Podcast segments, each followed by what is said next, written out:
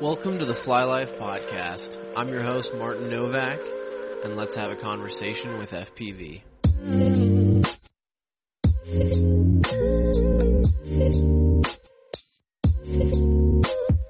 And I'm back. Sorry about the two week break, guys. Thought it was only going to be a week, but couldn't get an episode lined up in time after the Europe trip. And so here we are. Uh, for this week, I have Jordan Temkin on, aka Jet.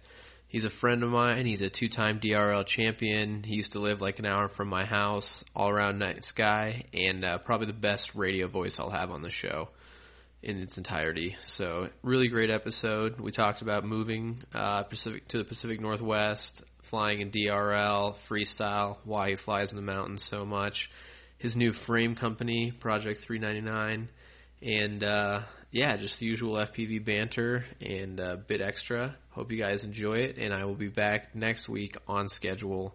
No more breaks for a while. Thanks for listening.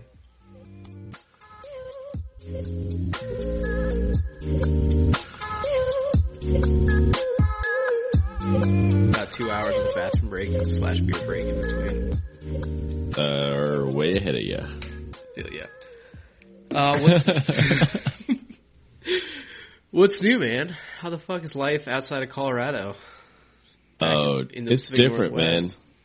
Yeah, it's different. Like I was just thinking the other day how nice it was having that backyard, you know, and having space. That was sick. I mean, I never went to your guys' house, and I don't know your current living situation, but you had like a pretty like you guys all posted edits from like I felt like the whole community lived there for a while.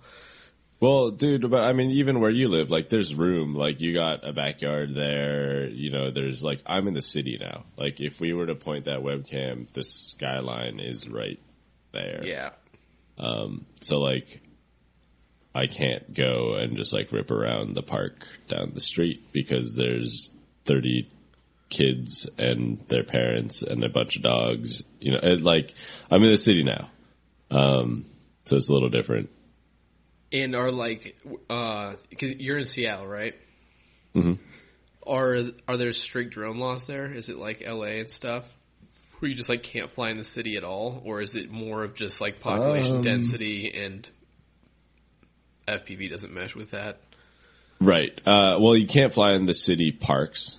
Okay. Um, but same goes for like Denver or like any city ever.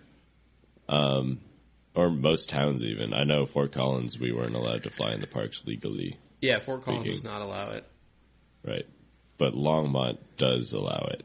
Yeah, Longmont sure does. Yeah, it does. uh, but yeah, I mean, it's no, there's no like, like, uh, airspace restrictions like there are in LA, um, or like DC or something. But the airport is pretty close. So like the airspace for the airport does like push into the city a bit. Yep. um, where I am, like, you're within the, like, if you're a hobbyist, you're technically not supposed to be flying if you're following the five mile rule, but because I'm part 107, legally, I am actually allowed to fly in this area. You know, it's one of those, like, but Yeah. I don't because I'm in the city. Well, and you can't really, yeah, like maybe like a test hover, like a quick maiden, but you're not gonna like get a session in. No, because it's, there could just be someone walking around the corner at any second. Yeah, I mean, you could fly like a tiny whoop or like you know like a little two or three inch. You could do that, no problem. have um, you but, uh, yeah. have you embraced and like I guess a tiny whoop would be an answer to that, but I was gonna say have you like embraced any part of being in the city? Because there's definitely like drawbacks like that, but there's also crazy shit you could fly as Mm, opposed to no. Fort Collins. Yeah, no, I, I, I don't like flying around people, man. Like it's I don't enjoy it, so I don't. Yeah, Um, I do dream of one day having like everyone vanish from the city. I mean, as every FPV pilot does. like your uh, one and- like one of your three genie wishes kind of thing. Yeah, man. Like uh, like what's the I am Legend? Yeah. hmm Worst Yeah, case, dude, best case. So cool. At least I started FPV. but I might die at any second. Yeah, it'd be tough though. Be, I mean, the flying part would be sick, but you know, you'd share that post and be like, "Oh, just that other dude." yeah. yeah, that one other guy who's still alive in like China or something. yeah. Yeah.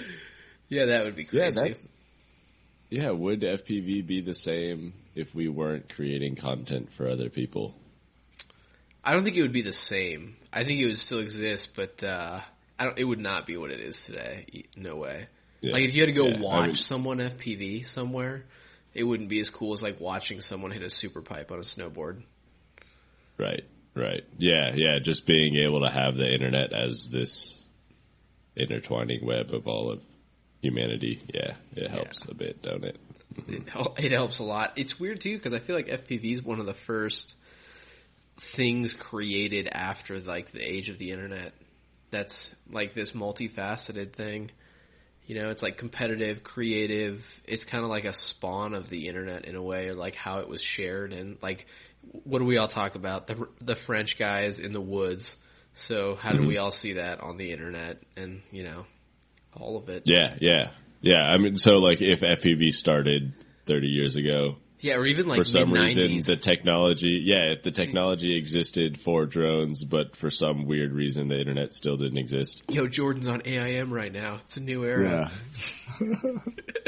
I don't know, man. Like, I don't think you would be, well, so does that mean we'd have huge, like, text documents like you do, like, car manuals? You know, the big fucking Oh, like a book on like Yeah, like the hobby yeah, link like stack. how yeah, how to fix the the TBS Oblivion, and it'd be like a 700 page document. It'd be crazy, right? Because it would be so less stimulating in terms of that sense, but it would be there'd be a whole other industry around that that like doesn't exist now.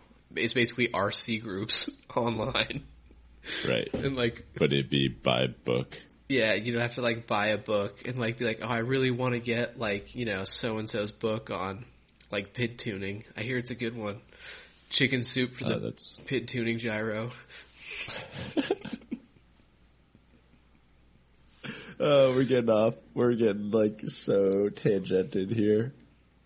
In the, Oh, in the first good. ten minutes. Good stuff. Yeah, good stuff. Good stuff. Not even, man. Like this call is how many minutes long? nine minutes and nine seconds. Yeah. yeah. That's sick though. I mean, Seattle's dope. Pacific Northwest is dope. And based off of your recent flying footage, it's been pretty, pretty good. Mm, pretty, pretty, pretty Almost good, lost yeah. in the clouds, but ended up being Mhm. epic. Oh yeah, I never answered your actual question of like what are the benefits of being in the city, Oh yeah. Or have you like, you right? know, Taking done any of it? advantage of that. Yeah. Um, I think for me, it's proximity to other people is a huge part of it, right? Like, so now instead of being like you're down in Longmont, which is fucking 30 miles away Yeah. from Fort Collins, like, you know, I got buddies who are just down the block kind of thing, right? Because there's so much more population density. Um, there's a lot more people in close proximity Yeah. that you can like, you know, meet up or fly or whatever with. So that, that's pretty rad. Um, and I think just opportunity for me in terms of like tech. Well, like because I'm on TV and stuff, like having more media opportunity, being in a city. I think that's a huge part of it too. Is like I have access to more publications and more. You know, there's just more people, not just in our industry, but Yeah. Just cross pollinate it all. right, right, Yeah. right. There's just more people to work with. That makes sense, and it's definitely, you know, I think most people would trade like easy fun flying. That's like like easy access fun flying for like longevity and making connections and you know getting paid for your skill and like making a career out of it. Right. Yeah, but I mean, then I still do have super duper awesome mountains, as you've probably seen. Yeah, how far of a drive is that for you? Uh, it's like 30 minutes if you're driving like an asshole. Um, it's like an hour. Depend. It like you know it depends on if you Yeah. hit all the red lights on the way out of the city. Like half of it's just like getting out of the city and onto the highway. Um, but yeah, I mean it's close. So for me, back in Fort Collins, it took me 20 minutes to get to like the Poudre Canyon, Right. which is where I used to fly a bunch. And then it's like another 15 minutes. So it's still like 35, 45 minutes to get to flying in the And you can have a mountains. and shit it's, traffic day up there too. right. And this is, I mean, nothing compared to out here. Um, just cause, you know, city. Uh, and it's like all old streets. So where I five and I ninety meet is actually like a five lane highway goes down to like a two lane highway, and there's a ch- there's all these terrible bottlenecks. But yeah, I mean, I can still get to places who, that are really close, close-ish, um, that are really rad to explore. Yeah, I feel. I mean, anything within an hour is probably, you know, if you're hitting Mm-hmm. like that, you're not like just going to a park to session like some slightly different trees. Like it's pretty Right. epic open territory. It's more of, and you're probably out there for a bit. You're not just like, oh, I'm gonna go burn a quick three packs and then like head off to my next thing. You're like, this is an event. Right. Yeah, it's a full day or a full end of the, you know, half end of the half of the day. Man, that's it. Can say that one. Oh, Uh, but you, you still waking up at like two or what? yeah, yeah, it's seven forty-five, and I'm still waking up, yeah, dude. I'm I'm always waking up constantly. yeah. Uh, Every time we hung out with you guys, it was like, yeah, they're gonna be up here at eleven, and then we'd be like, no, I just woke up. All right, let's just get lunch, and then they'll be here.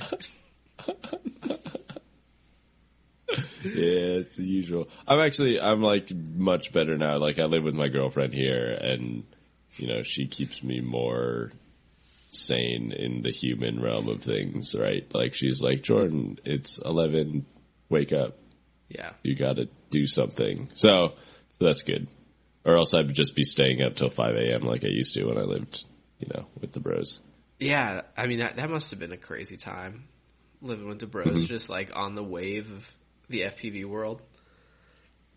Yeah, man. It, it was really, really fun, but I also, like, am very much enjoying the Structure. the- yeah, like, you know, being a couple and, like, having my own apartment with her and, like, you know, we cook dinner together and that kind of stuff. Like, normal people, th- or like, we went to go see a comedy show, you know, like, normal people things Yeah, it's like instead it's, of it's like one hundred percent FPV.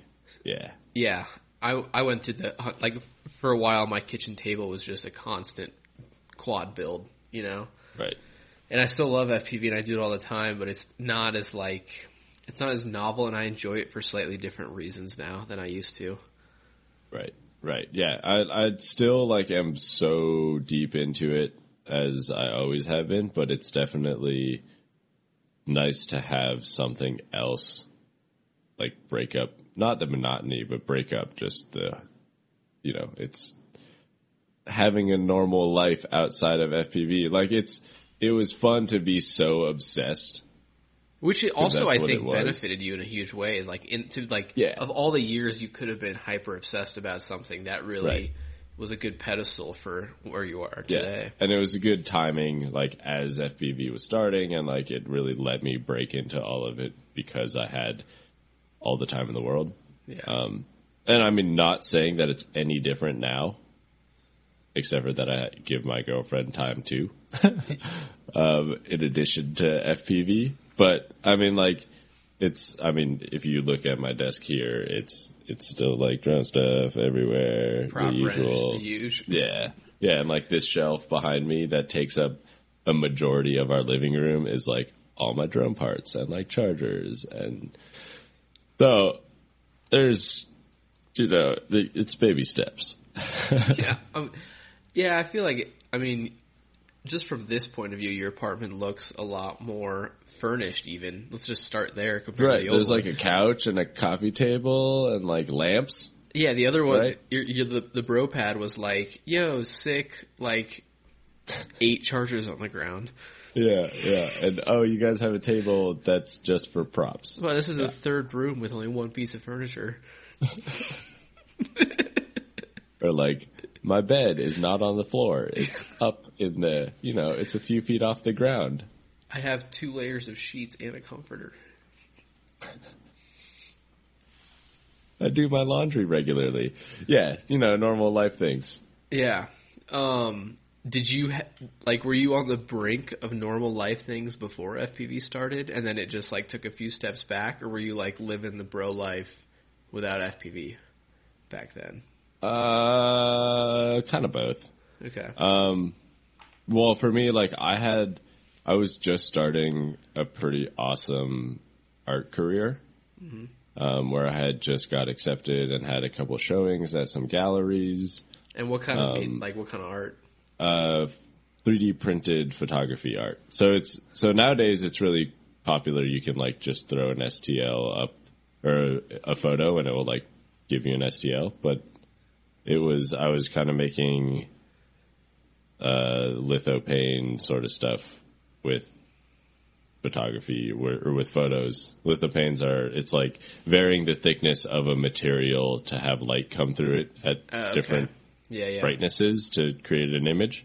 Um, so I was doing that uh, with photos back in like 2013 ish. So like still when like 3D printers were just beginning also.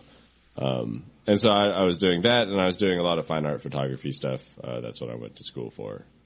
And so I was doing that and I was starting to do a lot more like freelance photography work. I was working with a bunch of uh, the fixed gear, like biker crew. Yeah, no, I've know. seen them. Yeah, yeah, yeah, they're around. So that's that was like I was, uh, you know, I was a ski bum, uh, fixie crew guy doing photography work, uh, which is like a, its own obsession. Yeah, totally, You know, dude. bicycles and skiing. Yeah. Um, so yeah, I mean, I've And always been like in Colorado, right? right. Yeah, I Yeah. went to see you. So that's Yeah. like a huge, huge thing here. Right. Yeah. Especially out here, uh, or there. Um, and I, so I was like really deep into that and I was starting to get recognized as like the guy who made those really cool 3D printed photo things in like the fine art galleries. Um, and I was starting to get commissions and then FPV started and I kind of just like dropped it all at once. Was that a hard decision? No, it was natural. Uh, it, it was really, really natural. Yeah. I mean, for me, I still like would love to do that, it, but it was a creative outlet, right? And I think FPV replaced that as my creative outlet. Not necessarily that FPV took over it. It was, I've always, I always just needed a creative outlet one way or another. And that was what I was doing at the time then. And FPV is what I'm doing now. Yeah, and do you feel like um, that FPV, like you, know, you're saying skiing and biking and photography, do you think that FPV is also very addicting or easy to be passionate about because it's adrenaline and creativity in like a whole new way that no one's ever seen?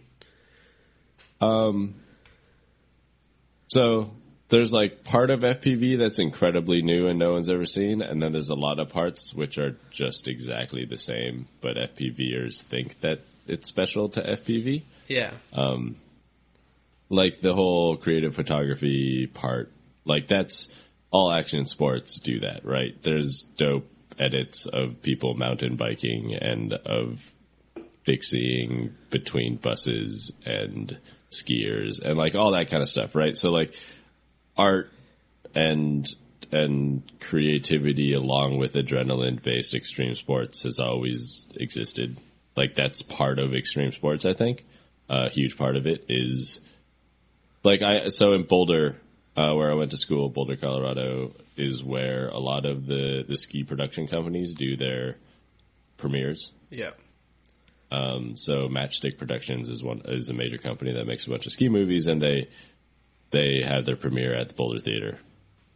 Um, and I used to go to those, and it's the same kind of attitude. You know, it's like super stoked about this new stuff and these new locations and this new way of showing skiing. Um, and these rad people who are doing rad things, and everyone's stoked about it. And I mean, that's that's just like extreme sports, right? And FPV, I find the same way. Uh, there's just a bit more, like, I think because FPV is so new, um, there's a bit more like trying to push each other out negativity with FPV. Hardcore. Uh, hardcore. Yeah, like where it's like I want to be the big man. Yeah, Um, you know, I think a lot of it's based on just jealousy, um, I would agree. a denial of jealousy. Uh, but so like I think the more mature industries like skiing also went through things like that, but they've all settled down and there are, you know, there's a there's a separation, or at least everyone's just kind of figured out how it works. Um, and I think FPV is just it's just growing pains.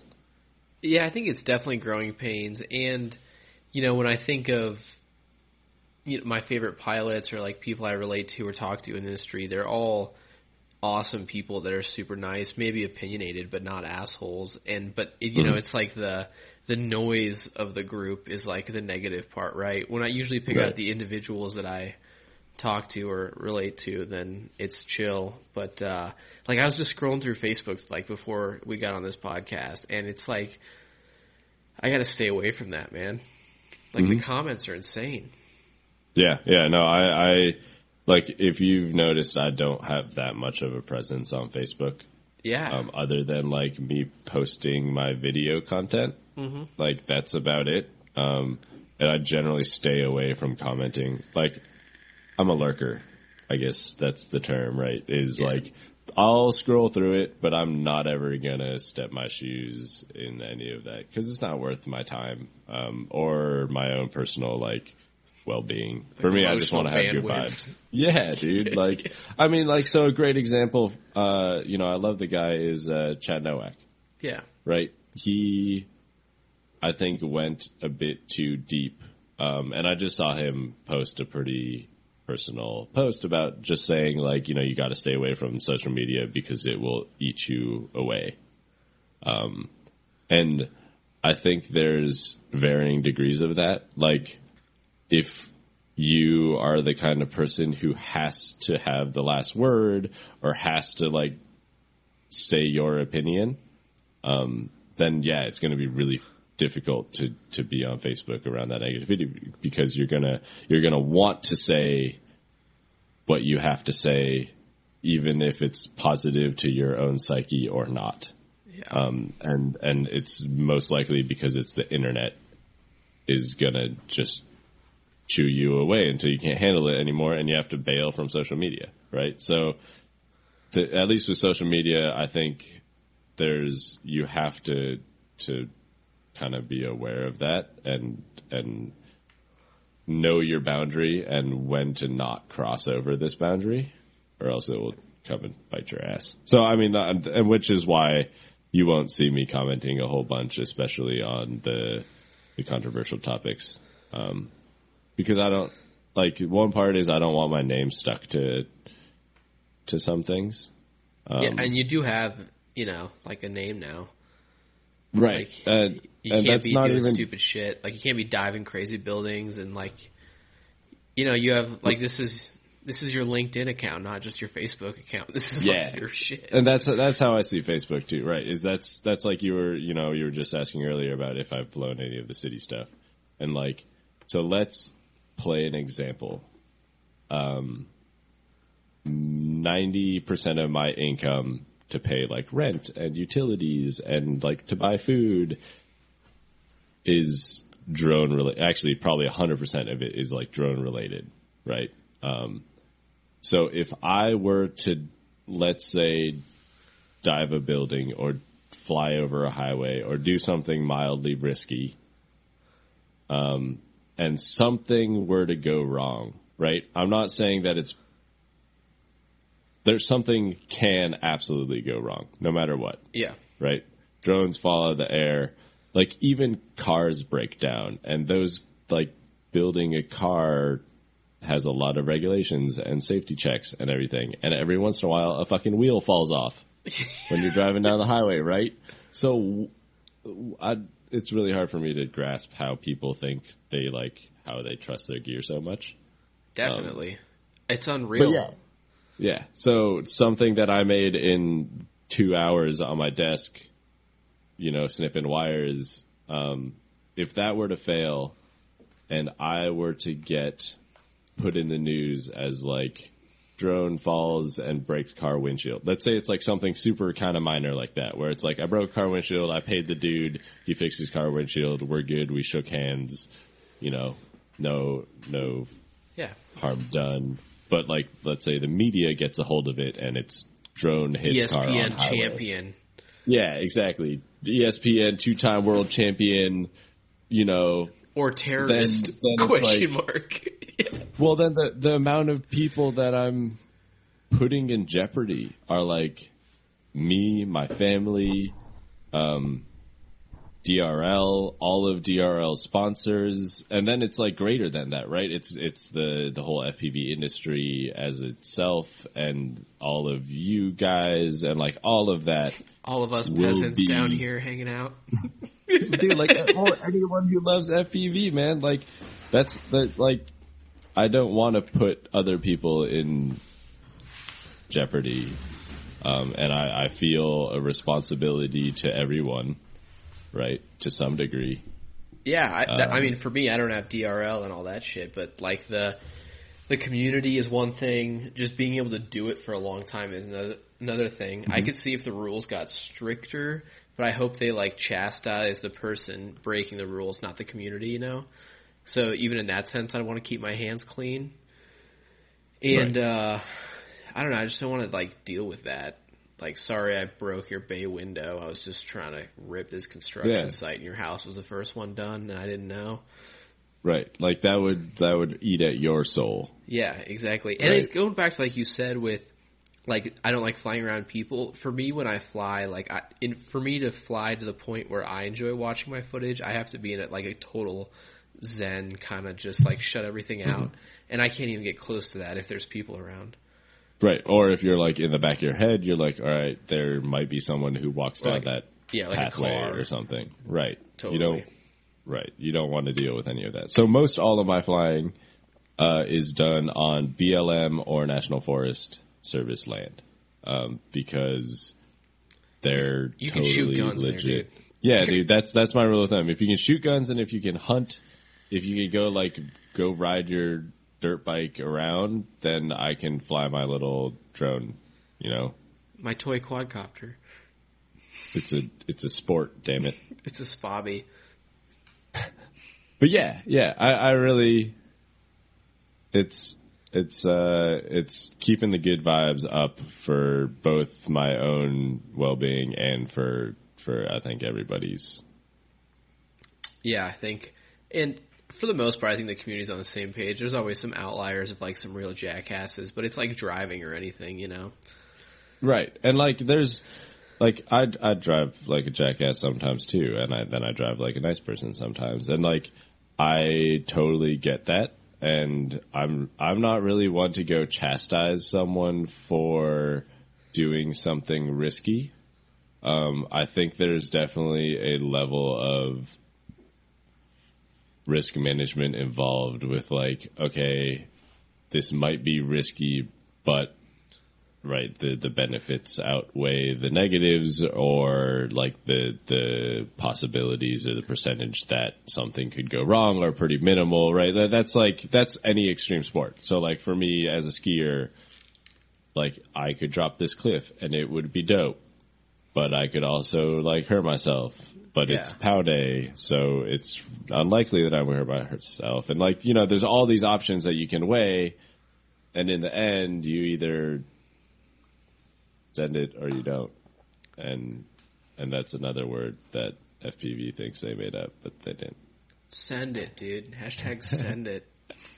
But Yeah, yeah, I I think- The risk management part is a huge part of it, and from everybody I've talked to, like on the podcast and outside of it, that has some relation to an extreme sport, like you skiing, me mountain biking, skating, whatever, kind of understands that risk management. But sometimes I think, you know, if you came from like a straight video game world, and you're like, oh, this is just video games with sunscreen, I can just do the same thing. Mm.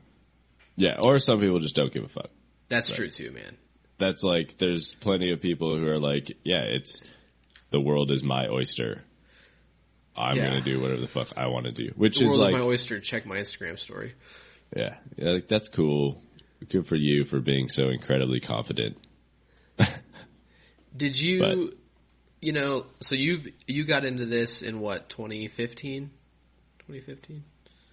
No, earlier than that, 2013, I think, is when I actually Salty, built my first drone. salty Yeah. veteran. A Yeah, yeah. So I so I was doing that 3D printing stuff, and I was like, "What the fuck else can I do with this 3D printer?" Um, and it was just when like Thingiverse and like those were getting popular, and like there were all these new websites So you had a printer in free models. 2013. Yeah, Dude, that's pretty G. That's real. Yeah, yeah. I. I built my own printer like way back. You know when three when well because it was one of those things where I was googling around and I was like, "What the fuck is a 3D printer?" And I was like, "I need one." Um, and I was in art school where everyone was critiquing pictures of their dog, their food, or their sunsets. And I was like, dude, I got to do something different than you know these people taking pictures of flowers. This is bullshit. Um, Or of their friend that's naked, like on a windowsill, because it's art. Yeah, like I saw so much just art for because that's what art is stuff, and I was like, all right, I need to do something that's actually different and original, and what can I do? And I was googling around, and I, I I was web searching. I'm friends with a Google employee now, and they're not allowed to say googling what? because it's like the company name, so it's it's web search. That'd be a tough one to replace in my I, memory. I, am do, yeah, I'm I'm trying to work on it just because I find that interesting, right? That like googling isn't. I mean, it's like saying "pass me the Kleenex," sort of Yeah. thing. Um, so I'm trying to say web search more, but that once again tangents. Um, but yeah, so I was like, I was, I was, I had this 3D printer, and I was like, man, what do I do more with this? And I, I found these plans, and I ordered uh, these airplane motors and plush six amp ESCs, and I 3D printed a frame, and I and I built it. Uh, this was with a a KK board, and I it just like wouldn't work because I had because I had bought a DX six I.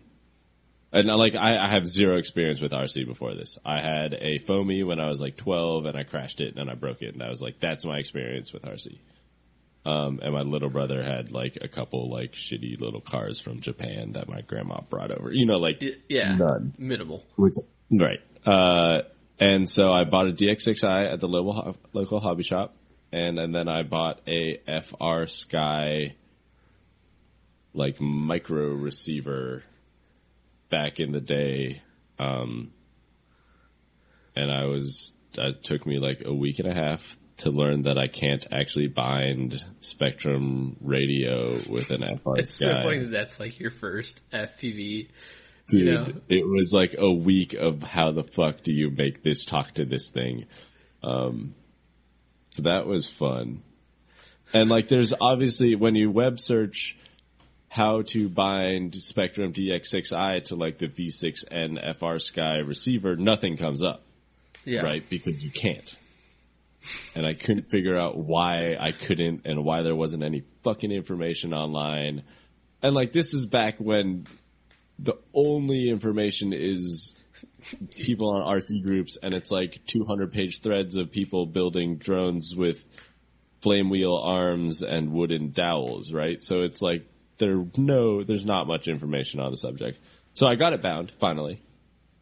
After going to the hobby shop and just buying the $60 Spektrum yeah, yeah. receiver, Receiver. like PWM. You had to plug all the plugs because this is pre PPM era.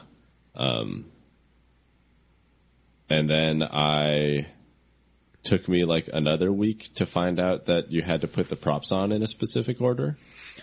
and Yeah, because like that, the, like that kind of information didn't exist, man. Like especially Like, if you you're would- not coming from anything RC. Like I totally Right. like I had to have a picture, like a product photo of the Storm drone I bought when I first Right. got it, so I could look at the props and be like, "That's the way they go." Right. I didn't even know that that you had there was a way or that you like I had no understanding of that. So I spent a bunch of time googling, you know, drone propeller direction and like you know, there wasn't information. So it took me like digging and digging and just going through hundreds of pages of RC groups till like I saw some guy was like, did you check your motor direction? Like just helping someone else. I was like, motherfucker. Eureka. And then, and then it took me like another day to figure out that the motors also had to go like the same direction as the propellers.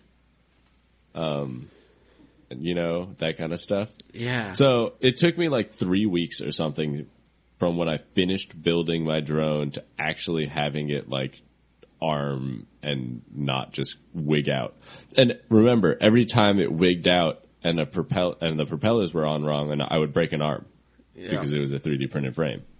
And I would spend two hours printing another arm and disassembling the entire quad and putting like it was like three weeks of just stubbornness because I wanted this thing to fucking work already. Um, and we, and then like me and my buddies, we got super, like I was super stoked about it and I wanted to show my friends once I finally got hovering. And like one night we were all having a party at our place and like everyone's drunk in the living room and I'm like, dudes, check this out. I built a quadcopter and I fucking like armed it and hovered it in our tiny little living room. And there's like 30 people standing around it and like I, I didn't realize how dangerous that was. Yeah, well, well, I mean, like back then, you know, it- Yeah. the fact that it was flying, like the thought process ended there. like, yeah, yeah, it was, and and like all my friends were like, oh, that's so cool, but no one was really like interested or like techie enough, right? Like everyone was nerdy about skis or nerdy about bikes, but they weren't like electronic nerdy. yeah, Um, so they all thought it was really rad, but none of them really wanted to spend the money or get into it because they were mountain biking, right? Um, and so I actually flew by myself for like a year. I had never met anyone else who had even heard of a drone or like blue drones or anything drone for like a year. Um, and I, I learned line of sight first. Uh, so I flew line of sight for like six months, um, with that little 3D printing quad and with like little, you know, brushless or brushed drones that I'd build and stuff like that with, uh, uh, mini Wii flight controllers yeah. Oh, dude, I forgot about those. and multi Wii. Yeah, man. Oh, it's awful, awful program where you had to like restart it and then quit it and restart it the, the, just the right way for the application to boot up properly so you could actually connect it to the flight control. It was terrible. Um, but yeah, so I like, I learned line of sight because I couldn't afford, because I was a college student, so I couldn't afford like goggles at the time. Um, so I I flew line of sight, like just around tooling around the backyard and stuff for six months or so, and then I saved up like a grand, and I bought, and this is like right when blackout was getting big, Yep. and and so for many people they don't know the blackout 250 mini H quad. The original build was 1306 T motors on five inch props on two cell. That was like the recommended build, That's a fucking lawnmower dude. 1306 on two cell. on two cell There's with like- 5030 like gem Gemfan props. yeah. Yeah, like, it, oh, and that was like the top of the line, the best it gets. Like, holy shit! Yeah, and in that got- moment, you didn't know any better though. You were like, dude, this is yeah. So Like- I, I saved up a shit ton of money and I bought the Blackout Spider Hex because I I was like, man, six motors has got to be better I- than four, right? I did the same Duh. thing when I bought my first quad. I bought a hex. uh, and that was, and then I like I bought the goggles, and I actually, if you go, I think it's like around 2014 is my very first. If you go to my YouTube, uh, YouTube.com slash Jordan Temkin, and you scroll, you go to videos, and you scroll all the bottom, you can actually find my very first ever FPV flight. Ever. Um, it's right here, four years ago, uh, May twelfth, two thousand fourteen. Damn, dude, that's so long ago. So, do you remember the flooding that happened in Colorado in 2014 Oh yeah, it was huge. in Boulder? Yeah. So this is shortly after the floods like dried up. um, and this is up near Chautauqua, like Okay. Flagstaff area, um, which is illegal to fly drones in now. Yeah, which Back is a then, real drones, right? Because it's beautiful, but I get why because it's super common uh, touristy attraction. Um, but like, no one knew what a drone was, so it wasn't illegal. Yeah, I'm gonna have to repost Uh, this video. This is gold.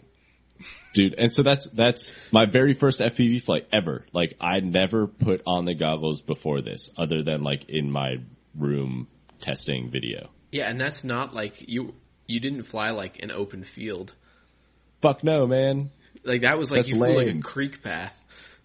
Yeah, like this was like a mountainside, and I did the blackout splash screen because that's what all the cool kids do. You know, I wanted to be a cool guy. How old Um, were th- wait, and how, this is this is in horizon mode. I'm pretty sure, or auto level of some sort. Yeah, that's where I started too. How old were you in 2014? Uh, I'm 27 now. 23. Yeah. Yeah. the math.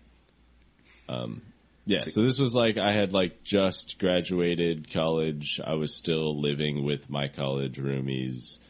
You know, we were just like hanging it. I was just working a couple jobs, just hanging out. Yeah. Um, and then shortly after that, um, I decided to, I was like, man, okay, I've been flying for like a year now. I just got this FPV thing. It's pretty awesome. And I flew FPV by myself for like another six months. Um, I was claimed to fame the very first person to post a RotorX related video What? outside of the RotorX company Yeah. as a customer. Um, and then I and then I drove. I went up to uh, Meetup.com. This is the first time I've ever met up with people from the internet, and I was like, man, I got to learn. I got to like meet some people who fly drones because like I'm I'm really fucking like this. This is fun. Uh, and so I drove an hour to Fort Collins from Boulder, uh, and because Fort Collins, uh, my friend Brennan Zellner started this meetup group that was just you know drone. And it was called the Fort Collins Drone Enthusiasts, and we'd meet and just fly every Monday. And it was like you know it was mostly line of sight dudes, and some people had FPV, and you there'd just be like a swarm of Dude, twenty it's like drones the flying in Dogtown front of and Z Boys days. Of, Oh, it's drones. so cool, man. And that's the thing is like you don't see 20 drones flying at once in the same space now yeah. because everyone's all only FPV. Yeah, Who powered on? Yeah, but back then most people were line of sight. Yep. So it was you you just have this fucking chaos cloud of drones and it was it was really fun. And then you'd have a few dudes like FPVing around them. Um but yeah, so that's like my beginnings in drone. I don't even know how we got started on that topic. You don't even need to Uh, but that's- it, man. So that's where I met uh, Jesse Perkins uh, and Chris Fisher. Yeah. And for people who don't know, uh, Jesse Perkins, Chris Fisher, and I were the first uh, Team Big Whoop.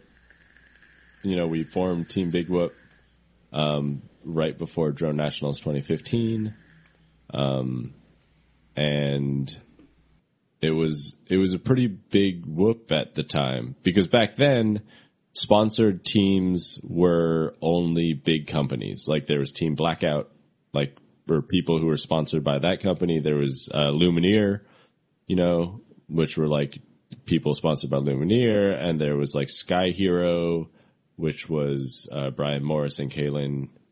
Um, they were Sky Hero, you know, like all the teams back then were these company based teams, and we prided ourselves on being the first and only independent team in FPV racing. Um, which now is like, you know, there's hundreds of teams, which is super awesome, you know, like, and, and a team is just a group of friends who like to fly drones together. Right. That's, that's like the epitome of an independent team. Um, and it's, yeah, it's, it's been a long road since then. But Yeah. Drone Nationals, I could talk about Drone Nationals too. Dude, hop on it. That's always fun. well, and well, Uh, I feel well. A, we should ahead. talk about like meeting Jesse and stuff like that because now I Oh, yeah. feel like Chris Fisher, like Christian and I just went up to Jesse's two nights ago to hang out with Chris Mm-hmm. and Jesse. You go to the Invitational, speaking of which, in January? Yes. Yeah, I uh, I might be a day late because I'm pretty stoked, but I have a I am Better late than never. filming a I'm filming skiing. Oh, the my Salomon thing. Yeah, It's on my list of Uh, topics. No, this is another Oh, another one. But yeah, yeah, uh, that's we'll we'll chat about that. I don't know about if I'm supposed to, but well, I'll, it doesn't matter. We can talk about the Salomon thing. You already mentioned that. Yeah, so. we'll we'll talk about it. But Um, uh, going back to the Jesse thing, like, yeah, what? Who is Jesse? What Yeah. was it like meeting him? what was it like meeting Jesse Perkins before the credibility of Tiny Whoop and like all this shit, you know? And like, what was it? How did what what? How did the t- like Big Whoop come up and you guys were like, let's do this or like let's call it this? Yeah, yeah. Um, so I met Jesse and Chris at this Fort Collins meetup. They were regulars, uh, already notorious in that group. Um, Jesse was known for his tiny quads. Like that was his thing. You know, he had little brushed quads that he would build an FPV around. Um, and he was super into the Aries, I believe is what it was. But it's pretty much like a Syma X5 Yeah, I know what you're talking and about. he'd like st- he'd you know he'd fly those around and that was like his thing um and chris was known for making super duper powerful line of sight quads like he had the uh uh quad mover he you don't know who quad mover is uh-uh. oh dude Right now. go yeah go go to he's uh one of the he's the the best known line of sight uh pilot for quad stuff um he used to be called he yeah i can't remember his previous name Oh, I got it. uh, but he's called Quad Mover now. Uh, but and he had this line of like uh, frames that he sold that were line of sight quads, and and so and and Chris built his had designed his own line of sight quads that were you know twelve to one thrust ratio line of sight rigs, which was virtually unheard of back then when quads were barely like four to one. yeah. You know, Yeah, this dude's Um, insane. I'm watching it right yeah. now. he's crazy. Uh, but yeah, so so Chris, so Jesse was like you know the same old eccentric Jesse, um, and we immediately became friends. Um, and Chris was like you know we all just like kind of clicked. Yeah. Um, and I ended up just like driving up there every single Monday.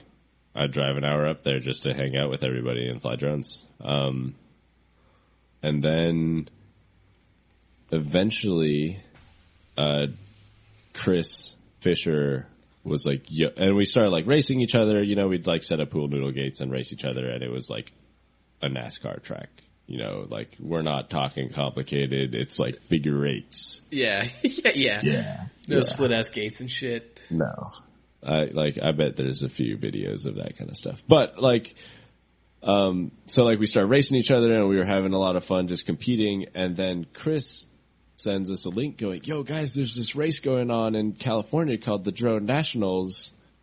We should register." And this was like the day that website went up.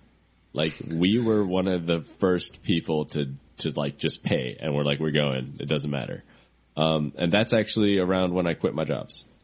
Um, because I was, I was working like a bunch of jobs and I was like, no, I'm, I've saved up enough. I'd, I want to do drone things and like have my own time, you Yeah. know, cause I, through college, I was, I was working three part-time jobs and I was a full-time student and like, you know, time wasn't my, it wasn't my time. Um, so I, I quit everything and I was like, I want to just be a drone bum. Um, cause my dream always was being a ski bum. So it was close enough. So Uh, so yeah, it's a little cooler. Drones are a little cooler. Um, so we like we practiced our asses off and we developed the XBR, the Black Bolt XBR. That's like Chris's baby. Um, and Jesse and I were consultant slash friends Um, they're helping him design that. Um, and so we we designed the XBR, which at the time there was no such thing as.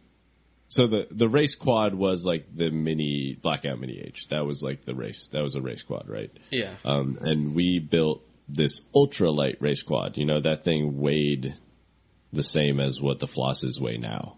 Yeah. Um, and we're running six inch props, like 60, 45 inch props on a 220 frame that weighs 230 grams. Like this thing was insanely fast. Um, and we absolutely had the fastest quad at drone nationals, like hands down. No, like not even a competition. We had the fastest quad there. We weren't the fastest pilots, but our hardware wise, yeah. yeah, yeah. Hardware wise, we were way faster. Um, so like while we were developing or you know designing this race frame that we were all going to compete at Drone Nationals with, um, we were like, shit, we need like a team name because there's Team Lumenier and they've got like you know Charpu and and uh, who else was on Lumenier? You know, they're they're big names, and and Jesse made the joke. Oh, we, I want to. We we should be big whoops too. Like I want to be a big whoop too someday. Um, and I think Chris and I were like, nah, man, that's, or, you know, one of them came up with that idea and at first we were like, that's a fucking joke. Uh, but then we kind of all fell in love with it.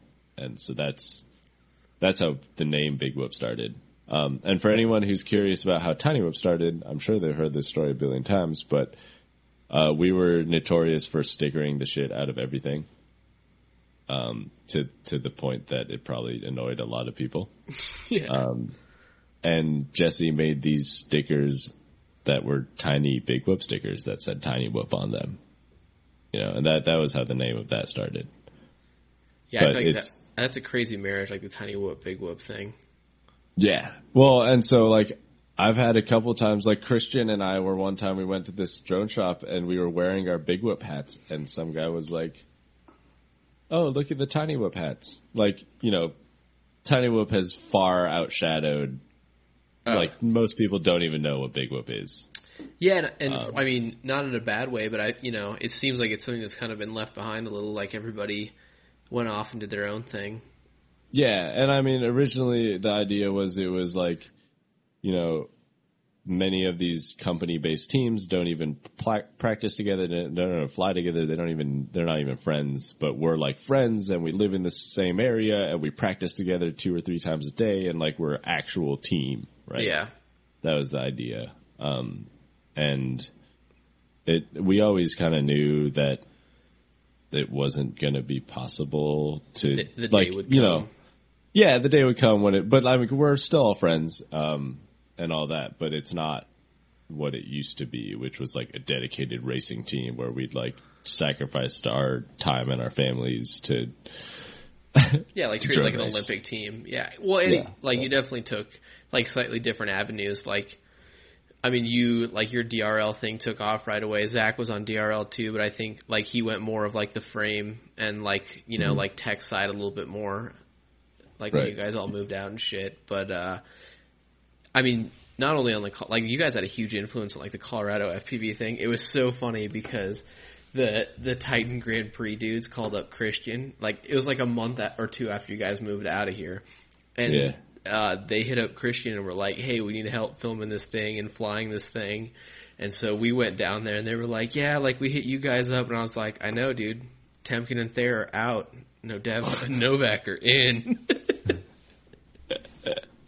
I'm super bummed about that. Like that's, that's one of my, I never saw myself leaving Colorado. Interesting. personally. Um, until my girlfriend was like, you know, I don't like we. So we met in college in Colorado, um, and she took a year. Uh, she went. She's from Myanmar, um, and so she went back there after college for a bit just to like visit home because she'd been in the states for so long. Um, she wanted to live with her family, and so when she was coming back to move here with me, it was like I don't want to move back to Colorado because that's where I went to school, and I don't, I, you know, it feels like a step backwards. Yeah. Um, which I, I totally understand that, like 100%, right? And I was like, fuck, but I really like Colorado. Um, and so we were trying to figure out where we should move, and it, you know we were talking about California, and like, and I was like, you know, I, I have family in Seattle. I grew up in Seattle. It's a really cool city. Um, we should check that out. Um, but like, I I thought I wasn't good. I thought I could live in Colorado forever, and then I like slowly became really annoyed that I couldn't fucking buy any Asian food anywhere in Fort Collins. That was the that was the last straw. Dude, the last straw was like I there's no Asian food store. Like where the fuck am I supposed to buy my pork belly and like you gotta go to Boulder, man. And my soy sauce and shit, you know, like okay, that maybe that you can buy it anywhere. But like that kind of stuff I'm so, the diversity. I'm so bad at grocery store aisles. I I can't Dude. find the soy sauce. okay, not that bad. Like, okay, we'll say the what's something super Asian. Pickled shrimp paste or whatever. Yeah, or like fucking bok choy, or like like fish with the head still on it. Yeah. Where you're like checking Yeah, the like- eyes. Yeah, yeah, or like chicken feet. I don't like chicken feet. I take that back. Um, but yeah, like so then I I, I realized, man, shit. I, I guess Seattle might be cool, and I'd, I'd really enjoy living in the city again instead of having to drive like 15, 20 minutes to get to the grocery store. It's like a block away now. yeah. bad. I feel like it'd be easier to motivate myself to leave the city to fly than to go to the city to do shit. Yes, it is. It absolutely is. Because for me, it's like, oh, sweet, I'm going to go, you know, and and so we're like skipping a few beats here. Um, but when I moved back to Seattle, like I like all my high school friends are mostly gone. Right, there's like two or three of them left here, um, and I hadn't seen them in eight or nine years now. You know, so like we've all gone different ways. You know, you know how it is. I, dude, I right? do not. Yeah. like you, when you were in high school to when you're 27 are very different, you know. The most Times. changing of your life, probably. Yeah, yeah. So like, you know, I still love the guys, but they're they're you know, it's not the same as it used to be. Um, and so I like I didn't have any friends out here, and that was the scariest part of moving to Seattle for me. Right? Yeah, Was- coming was- from, coming from like a circle. Right, like I had Jesse and I had like you guys and I had all these like drone friends and then other friends and skiing friends and like yeah, that to leave that all behind was like a huge scare. Um, but luckily I'd been met a bunch of cool people out here. Uh, and you had your know, girl. That's you know Yeah, better than by right, yourself and- for sure. Right. And and the the she's even more brave than I, you know. She moved from Myanmar, which if you don't know is like Southeast Asia. That's next to Bangladesh and Thailand and you know, so she moved literally around the world to be in a city she'd only visited once to to meet my parents like a year ago. Um so like she's got balls to do something like that. Yeah, that's Uh, heavy. Yeah, that's some shit. Yeah, and you and I went over there, like didn't it. you? Like last year, you Yeah, I, I spent like a, month or so over in like the Thailand, Myanmar. It was the coolest trip I've It ever looked done. epic, man. Especially like Dude. you already mentioned food. You know, Uh, I gained 15 pounds in a month. totally okay. like I ate like five meals a day, man. It was just so good. I could, I could not. And I actually, I only flew drones like once ah, fuck it. in like a month and a half. It was super cool. That's sick, dude. Uh, Um, I'm gonna take a bathroom break, grab a drink real quick. All right, yeah, I'm gonna re up on a beer. Yep. Um, so like that was a pretty good description of your FPV lineage. At what point do Yeah, you feel yeah. you transitioned or like got heavy into like your mountain style of flying? Um, from the very beginning. Yeah, like that was I your thing. you- 'cause I yeah, don't think I've ever that. seen like a park edit of yours or anything like. Uh, there's a few here and there. But yeah, I mean, you saw my very first flight Mm-hmm. that was mountain flying. Yeah. You know, that's, Is it kind of what you like, imagined, like from the get go? yeah, I mean, as a skier, mountain biker, like I've always, been, like that's my, you know, homeland, right? Um, is just nature and being out there. And so it's a natural progression for me to then explore it even further with the new tools I have. Yeah. And you're like a diehard, never leave your gear behind. Oh yeah, I've only ever lost one quad in like the five years I've been flying. Dude, like from coming from a social media standpoint, watching your like progressions, like the when you guys like rented wetsuits to look for your quad Dude. for like three Oh days or whatever, and it was just every day it was like a log, like from like an abandoned Dude. island. It was like, yeah, we're still out here. like, dude moke moke is just the man you know like the dedication involved to to jump into water which most people would be like don't do that. You'll get hypothermia. But then we spend like three hours in there probably with mild hypothermia mm-hmm. looking for quads and stuff. Like he's a badass just in itself for being like sticking by a friend like that, you know. And so I, I've obviously we've done the same for each other when we lose our quads, but the the one quad I did lose was in Colorado. Funny enough, uh, after I moved away, but I came back for this trip I oh, did with right by Eisenhower Tunnel. Yeah, yes. I heard about Uh, it. I heard about Yeah, it. so I, we did a trip. It was me, uh, Andrew Meyer, uh, who's made it a FPV, uh, and uh, Gab and Skyberries. Yep. So it was Gab, Bryce, Andrew, and I, uh, and our buddy who was filming, and we spent like a week just in the mountains. We got an Airbnb up in uh, Dillon area, Silverthorne, and just like explored for a week. Uh, and on the way home to go to the airport, we were like, "Oh, let's just fly one more spot." And it was like a, a mountain that's higher than another little mountain, you know. And we were following each other, and we were doing like this three three quad train. Um, and I I lost them for a second, right as we had crested the first mountain and I was like looking around, and I guess as I was looking around, I dipped a little too low in altitude, and I went out of line of sight, and it was like and static gone. And so it's like we're on the way to the airport. It's like two miles away or on the other side of a mountain that's covered in snow, like Yeah, and proper it's gone. fucked. Yeah, and like if it was if I had if I still lived in Colorado, I probably would have like hiked my ass out there and looked for it, like for sure. Um, no doubt. I've done crazier hikes to get quads. Uh, and I and that's part of it for me too, right? Is like I love hiking and nature and that kind of shit. So just another excuse to like, you know, and I climb. And so Yeah. like just another excuse to use that like knowledge and repertoire I absolutely will. Like I've actually, I had, there's a video on the Show Me What You Got channel, which you know that's Of the, Rest in the peace. quad s- stuck up on a cliff. yeah, and like I called my buddy up, Trent, who is just a general badass. He's one of those guys who's just like a fucking badass. Uh, he taught me how to shoot my first gun. Uh, he used to, I used to mountain bike with him and he'd just like go up the mountain and I'd be huffing and puffing like a mile behind being like, how the fuck is he? Yeah, crushing it with like with willpower. Like the willpower is insane with that guy. Um, and I called him up and I hadn't talked to him for like six or eight months.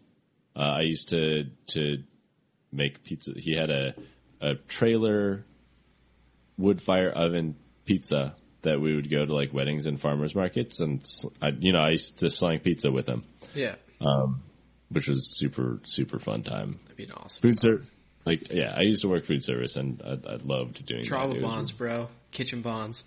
dude. It's so much fun, man. Like yeah, so I like slang pizzas with the guy, and he's just general. And we've done like a bunch of backpacking trips where we've you know went uh, deep into Utah canyons and for like a week straight. So he's badass guy, and I called him up and I was like, "Yo, man, I got this drone.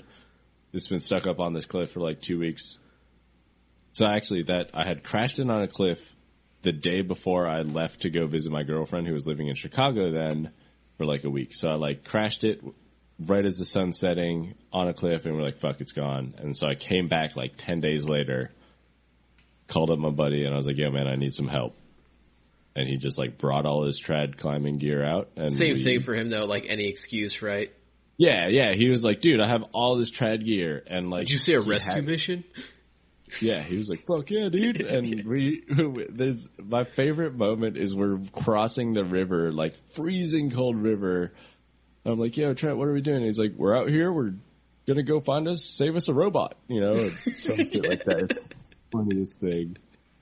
Um, Yeah, it's funny. like I saw that's that video attitude. and like uh and then I was like, "Oh, I need one of those friends." And then this kid's Mm-hmm. like, in, "We got an intern at my job, and he like climbed rocks." I was like, "Yo, can I have your number? Like, here's what I do. Check out my video. I might need to call you someday." And then one day, I got a quad stuck up uh, on a cliff, and uh, a week later, I had to go back and get it with him. But he, he was like the same way. He was like, "Yeah, I'll be there at like 9 a.m. Like, hell yeah, Yeah. where is it?" dude because it's the excuse to go do and like that's the mentality that i come from. Mm-hmm. Right? Is like i i would consider myself one of those guys. Like if you ever need help getting a quad back from somewhere call me. If you're outside of the washington greater area like if you buy me a plane ticket i will come help you find your fucking quad. Like that would be the most fun thing in the whole world. Um, yeah, recently I actually have a video that I made that is a recent recovery mission. Benson crashed his quad on the side of a uh, mountain. So Benson's my long range buddy who's been like showing me the the area. And it's the same Benson that like Gavin mentioned Yes, in the show Benson, and everything. correct. So he's like a long range fiend. He doesn't crash. He doesn't like to crash. He flies long range. That's what he does. And we were flying a couple weeks ago and he crashed. And like, I felt like a dick, but I was so giddy, dude. I was like, yes, Benson crashed. We gotta go get this thing. And it's like way up on the side of this mountain and he's all bummed out because he crashed and it's like his favorite quad. I was like, we get to go on an adventure. yeah. oh man, but yeah, like the the recovery is half the fun for me, for sure, for sure, for sure. And I, I think more people need to to get down because I know people who've crashed into trees and we're like, oh, can't get it back now, it's gone, and I don't understand that. That like that that doesn't exist in my brain to just to to give up.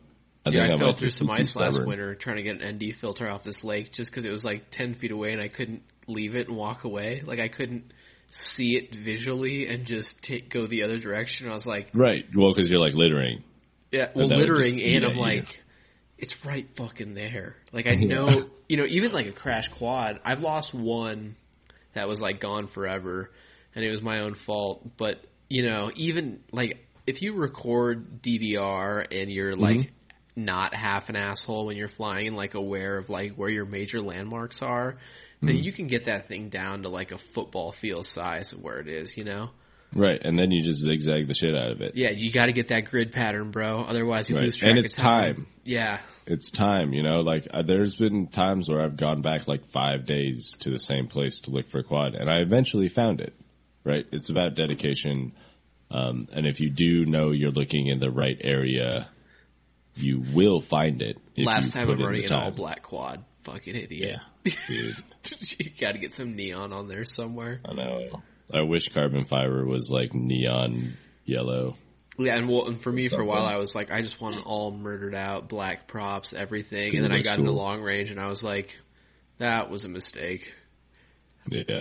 So I just put uh, some yellow or like Yeah. orange electrical tape around my GoPro. So, slight another another tangent now. Uh, I am starting my own frame company. Dude, Well, the 399 project?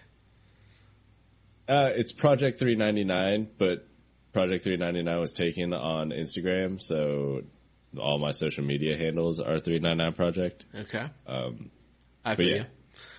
same thing. It doesn't matter. You could type in 390. I have both domains, so no worries there. I covered that. Strategized. Yeah, strategized. Yeah, I also about the have frame company, the like, what's 399 the- project. What's the Uh, what's the differentiating factor? Why are you doing it? What's there's void no, absolutely zero differentiating factor. Okay. Um, it is the same carbon fiber bus frame that y'all know and fly already.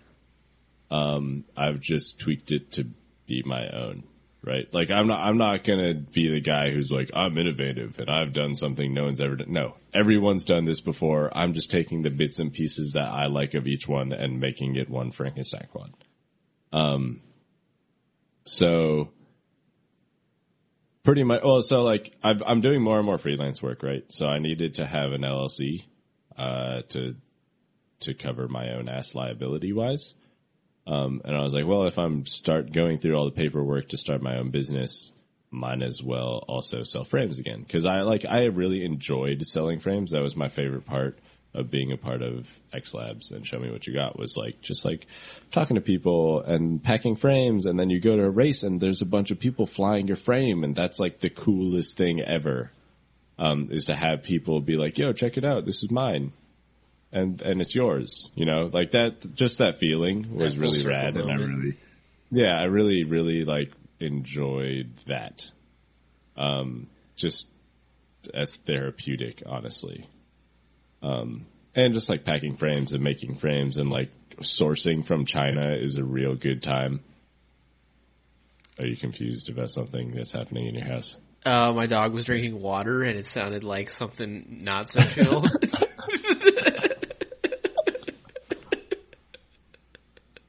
But yeah, so Project 399 is the name is 399 because that's the legal limit of flight, right? We're limited to 400 feet technically. That's where the 399 comes from. Um, So many days I spent in prison. That's what I thought it was. No, right. kidding. yeah, you wish. No, it's how much my frame's going to cost. $399. Dude, No, you gotta uh, get you gotta get on those jet ready to flies. premium, and dude. Charge the It's steel premium. money. Did you see his ready Uh-huh. to flies built by him? No, I've been actually working on maybe doing that, but not to charge the steel monies, but because I You think should it'd do be fun that, but just don't charge fourteen hundred dollars for a five inch. Yeah, I'm no. I'm, I'll charge uh, whatever the cost of it is plus a markup that makes it worth my time. Yeah. Um, and I mean that's so like that's I'd love. We'll talk about that in a moment. Um, markup. Let's talk about markup after this. Remind me of that. Uh, but 399 project is or project 399. I see. Like I I still haven't even decided. Let's just call it the Um, three ninety nine. Yeah, so three ninety nine is just my little frame company that I'm going to be selling out of this one bedroom apartment. Um, but it's I got I hit up Moke, Travis, my old roommate, uh, and I was like, "Yo, man, I've been trying to design a frame myself, but it looks like a twelve year old drew it." Right, like I spent a bunch of time learning Fusion 360 and SolidWorks, and like designing my own frame, and I did, and it would be functional, but it was uh like you know it Yeah. I feel you. yeah yeah it, it was like a 12 year old was like this is what a drone looks like um so I, I hit up Travis and I was like yo man here's my design I made can you just make it again but good um and that's what he did uh he designed what is I'm calling the Super G Ooh, that's ski term Um, though. yeah ski terms uh, well, because that's what Steeze was. Coming up next, the Bode Miller. Steeze was my was my name that I, I threw into that that. So Steeze already took it, unfortunately. Yeah. Um, myself or I did that to myself. yeah. Um, but yeah, so I, I, Super G was the next step because that was my favorite skiing. Because I used to do racing when I was much, much, much younger. Yeah. Um, and Super G was my favorite discipline. Um, so what it is is it's a normal, it's a reverb blackout clone with a twist. Interesting. Uh, so it's got the split plate, similar to the. So you know how the reverb, if you've seen it, it's like the there's separate plates. Yep. Um, the front and the back are like top and bottom, which I think is incredibly smart. Like, props to them for thinking of that because then you don't have this little X plate, you know, thing to hold the arms together on the bottom or top. Like it's, it's a really cool way of doing it. So I took that one step further and the plates are actually identical, right? Which So is smart then- too for like modular shit. Right, and for spares, right? Yeah. You don't need to have two different spares now. You only need one because it's the same part. Um, so that was my tweak to the reverb, uh, and that's about as reverb as this gets. Um, which you know, I don't think they're the first people to do that, No. but they're the most popular, so that's why we give them the credit because that's how the world works. It's a popularity contest. uh, and then I added flight control soft mounted bobbins. Which is So the feature I probably stood out most to me. when I Right. first So saw this was a feature on the uh, DB5 laser, which is Duncan Bosion's uh, frame that he worked in collaboration with Transtech, which is a Chinese company, frame company. Um, and they use these bobbins, and I was flying his racing frame for IO and for like the last part of this summer season. Um, and I really, really, really, really, really, really, really loved having those bobbins because first of all, it makes it so you know for a fact that it's soft mounted, especially where if the flight controller bobbins are being used. So I use like the Hobbywing stack, so it's like the bolts are soft mounted and the boards are soft mounted, Yep. so it's for sure super good. I I hope. Um, yeah. So as you know, I don't actually know what I'm doing. FYI. Well, I can fly Uh, with a more bent prop now, at least. Yeah, yeah, or it's like just those little weird vibes that if you have like grit in your motors or bad bearings, it hopefully won't affect it as much. So I, but the other benefit of that is, so because these plates are identical, you actually can put like the bolts through the bottom. So you can assemble your whole frame and then you just put the long bolts through and you can build like, you know, back with like the Steeze and the Brap and stuff, like the arms were part of the bolt, right? Yeah. So to get to those bolts that hold the flight controller, you had to like literally unscrew what was holding part of the arm. But now it's you like I can have it assembled fully like this, and then put bolts in and have the flight controller stacked, which is really really makes ease of building and all of that stuffs. Definitely super easy. Um, and I feel, you know, like the bobbins and like little touches like that. Obviously, it's a quad frame, so you can only get so creative with the basic design, but I Mm-hmm. feel that the details is what really makes shit Right. shine. And it's really overlooked, the the details, you know, because the more mechanically sound your setup is, the less your software is going to have to do. Right, exactly. So that's another thing I did was these arms are actually six mil. Oh, dang. um, which I don't see many frames doing.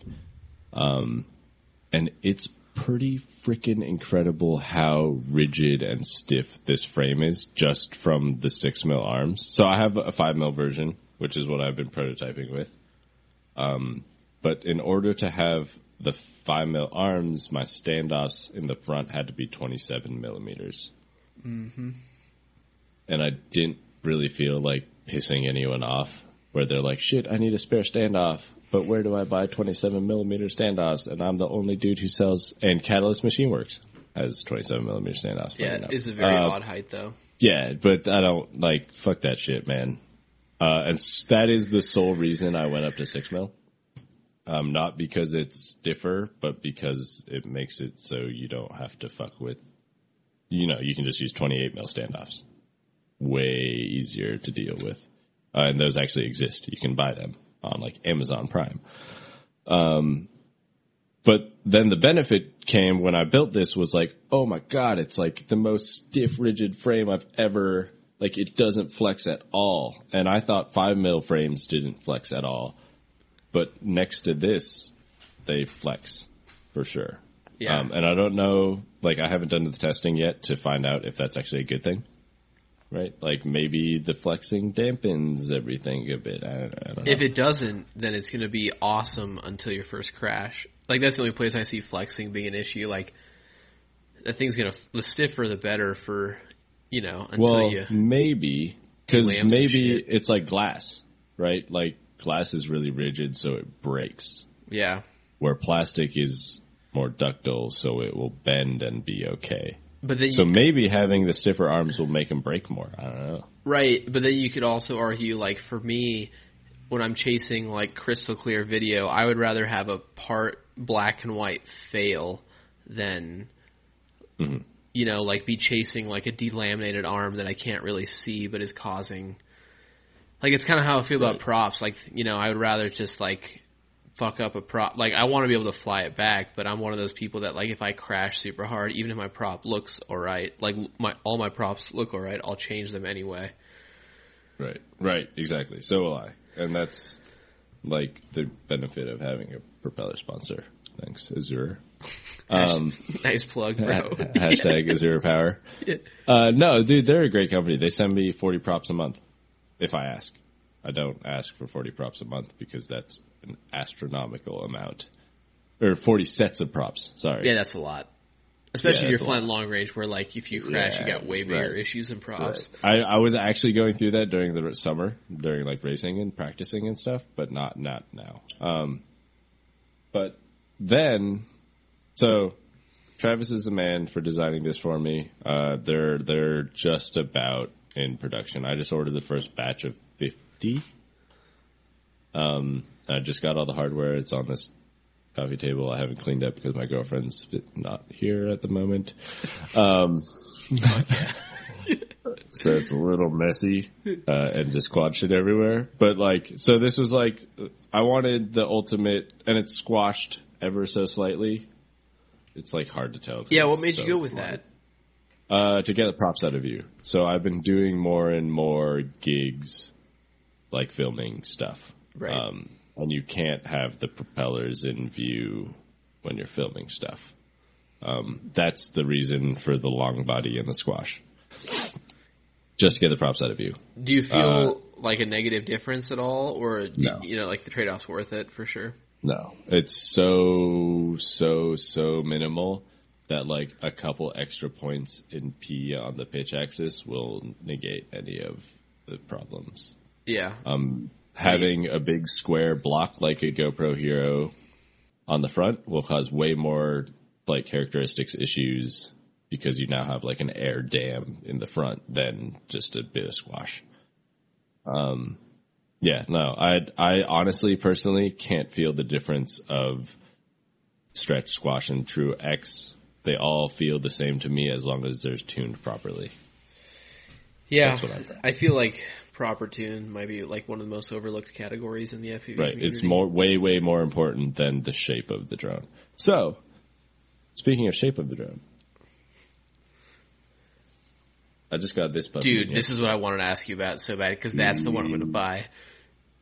so this is the same exact body, just with massive seven inch dead cat arms. Um, Yeah, and I want everything about dude, that. I love how Dead Cat looks. The funny thing is to like balance out the GoPro in the front though, you have to put the battery like way the fuck back here. Fuck, dude, I um, just want gets a that. It's a No one, no one's going to be able to see this, but uh, Yeah, it looks fucking what size dope. battery you running on that? Uh, probably. I don't. I don't have any batteries. No one makes a good big 6S battery. Really? Well, Thunder Power does, but they're like a hundred dollars. Yeah. Um, You got to get that like- fucking endorsement deal, bro. it- they're actually a sponsor of mine. I just haven't talked to them in a while. Um, but you know, there's all these 2200 5S's, but like, can I'd love for like someone like Surge or someone from China Hobby Line or like whatever one of these cheap companies to just just add another cell for us long range boys, you know.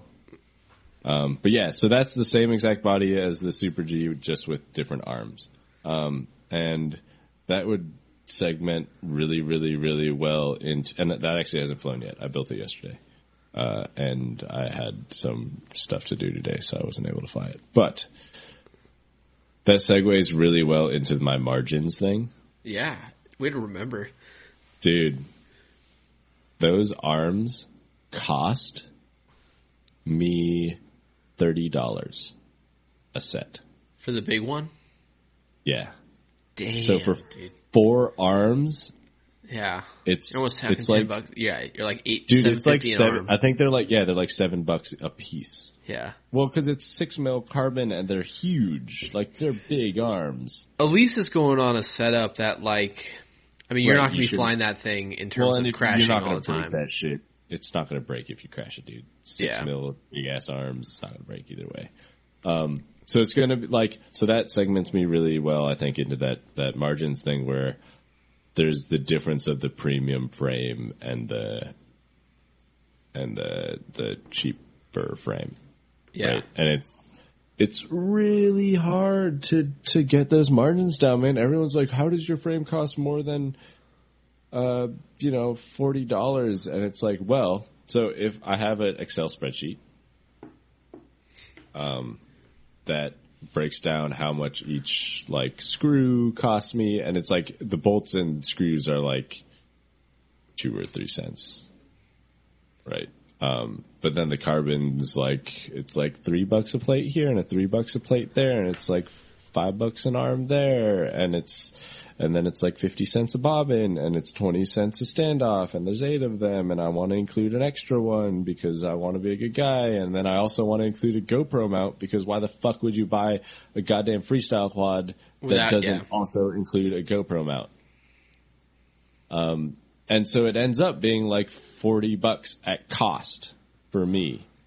Which is and then right. And then i gotta make 20 bucks to make my make it worth my time. Um, so now you're up to 60 bucks. And then if i want to have retailers be able to sell it they have to make a margin right? And i'll give them 20 bucks. So now we're talking about an $80 frame. And then everyone bitches and moans that that's expensive and it's you know that i'm just trying to rob them and become rich it's Yeah, I feel like when you talk about the maturity of FPV, that's uh, we're we're below that right now in that sense because I feel like the FPV chase has been, you know, what's the cheapest, what's what can get me in the air the fastest, yada yada. But with that frame being a seven inch, to me that's more of like, Right. You know, that's like- that's niche. yeah, that's a very niche item. That's a specialty made item, and uh, you know, of all people to like be putting their name on a frame, designing one and whatnot, like your opinion is a tax on it too. You know, like it's the Porsche Well, tax. so a lot of people say, "Oh, it's because the R and D costs." I, I kind of gotta agree that that's bullshit. Um, Yeah, because because the R and D costs like, aren't, dude, it's my time. Like Yeah. it's not costing me jack shit. and it's not like it's your time outside of what you'd be normally doing. Right. Yeah. No. Like it's not R and D for me. It's for me to sell it to be worth my time to be selling it. I need to make twenty dollars a frame. Yeah, Right. Like I don't think that's too hard to ask. Um, and then if if a if a store is selling it, they need to be able to make twenty bucks too. Like twenty bucks seems like a reasonable number for me. Um, and I hope it does for the the rest of the people. I mean that's a very, Um, if you think about that percentage wise, that's a very reasonable number. Yeah, like twenty bucks. Like I For- made a thing yeah. for you, and I am shipping it to you. Give me twenty extra bucks for doing that. In Yeah. addition to like the cost of the thing. And it's that a pretty doesn't seem dope that far fetched, Right. It's a pre- pretty Um, so I've been thing. like half tempted to just make my like Excel doc public. Just to be like, this is how much literally everything costs. Like you can go and make those things too, but I did it for you. So because I did it for you, give me twenty dollars. And then because the pyro is selling it to you, also give him twenty bucks. Yeah, I mean, I feel like that's a pretty dope marketing strategy in terms of like transparency and being genuine. Right. So if I get enough flack, I might just make this stock public. Dude, I- Um, yeah. But haters are a good thing, man. You're doing it right if Yeah. you got haters. Yeah, but I well, it's not me. It's more just so that's those are things I see on Facebook, but don't comment on. yeah. But then I comment on later. Well, I mean, yeah, and fucking Christian launched the craft quads at 130. right, and that's because that's his like he's got a job, and that that takes time. So for him, material cost is like 40, 50 bucks, and he's got to make forty bucks because his his time is worth more than mine.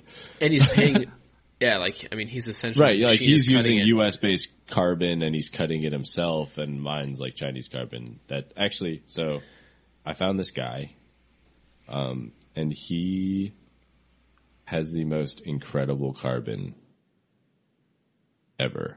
So I'm very incredibly envious of Buhuan John of AstroX. Like, if you were like, who's got the best carbon in the game? Buhan Drawn's got the best carbon in the game, like for sure. Like you've seen the Astro X stuff, Yeah. right? It's beautiful. It's super Um, sexy. It's so sexy, and like I, I would love to be able to emulate that, and to like you know that's another piece of someone else's innovation, and that's I think the artist side of me, right? Art is taking bits and pieces of the things that inspire you and making your own thing. Um, and and, And I still need to look at my quad and think it looks cool. Like even though it seems trivial, like I still need that Yes. little fuck Yes, yeah. the- and so I really would love to have Buhuan John Carbon because it's fucking beautiful. Um, but I haven't been able to really nail down, you know, how to do that. But anyways, I found this guy and he makes this ultra ultra matte. You you won't be able to tell unless you like held it in your hand. But I'm getting him to actually sand the edges for me. Okay. So like when you you hold it compared to like you know an Armattan or like who, that's who used to cut our frames or CNC drone parts, um, who is the next person who used to cut our frame. Uh, I say R still, even though I'm no longer a part of Show Me What You Got. It's- Is it still a a thing? pa- Show me what you got, or is it just X Labs or whatever? So Show Me What You Got was like the brand slash us making those videos. Um, and then I quit when I moved out here because I had been, I felt like I had been running the company on my own Yeah. um, with only, you know, and I didn't own any of the company. Um, so like that's another reason why I'm like starting my own thing because I I really enjoyed doing the business side of things and I really want to continue doing that. But back on subject of like you hold this and it's like soft, like it's not soft like like fluffy. No, but it's like soft, like like soft edges. Yeah, like it just like the user experience of just holding it. You're like, ooh, you know that feels and looks good, and that's that's like what I get whenever I picked up a, a AstroX frame. Is I'm like, ah, oh, this looks so good, It's oddly you know, and that's satisfying. and that's what people try to do with the beveled edges yeah. right? Is but the problem with beveled edges is it's there's the major con is it actually makes your carbons weaker. Right? So the strongest parts of carbon are the furthest edges because Yeah. carbon is strong from the sandwich.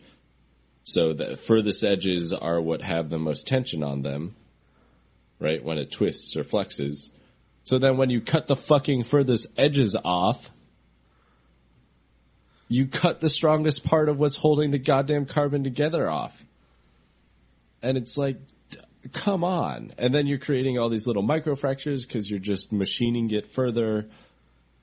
Like, beveled edges is this fad. It's like uh, canted wheels, Yeah. you know? You know, like, sure, all these dudes think it looks cool, but it's stupid. Yeah, there's no function to it, and I, I mean, I totally agree. What what about Yeah. uh, what about for, forged carbon? So forged carbon's a really cool idea, and I need to do more testing. So, for those who don't know, uh, Stinger Swarm and uh, X Hover V2, Xever, the V2 frame. his yeah. new frame is made out of forged carbon, and it looks fucking sexy. And that's that part we were talking about with like the user experience of being like, oh fuck yeah, this thing is rad. Like you want to love your quad because it's rad. Yeah, um, and it, and forged carbon looks rad. The the benefit of forged carbon from a manufacturing standpoint is you can injection mold it because it's like these short threads of fibers. Um, they can make complex forms like in the Ferraris and in the the Callaway golf clubs and stuff. Instead of like having to hand wrap around a mold, they can just injection mold carbon bits. So Hold from a manufacturing on standpoint, sec. my dog's getting in the trash and I can hear it. okay, go get go get that. All right, sorry, I gotta let him back in like 15 minutes. But I dropped an onion behind the trash can earlier, and I know about it, and he found it too. Yeah, so forged carbon looks rad. Um, and from a manufacturing standpoint, it's easier to manufacture because it's less laborious, right? You can just injection mold the carbon complex object. Um, now, I like I love Daniel and I love Kevin and like all those guys, and it looks really cool. But it's it's so in theory it should be significantly cheaper to forge carbon right? That's why Ferrari and Callaway and all these companies do it because instead of having a person wrapping the carbon and like doing all that, it's just injection molded, right? You can bust out carbon parts, uh, and because it's all short uh, threads or short fibers, it's it, and the fibers aren't aligned. It's kind of just strong in all directions. Um, and where carbon gets its strength is in the in the long fibers and having them be under tension. Um, so forged carbon looks rad, but in that application of where you're just injecting it out into a sheet and then cutting it again, doesn't really make sense. Um, and this is like my Google understanding, right? Like I'm no, no, not an expert in any way, shape, or form. This is what 45 minutes of Googling around about what the fuck forged carbon is. Yeah.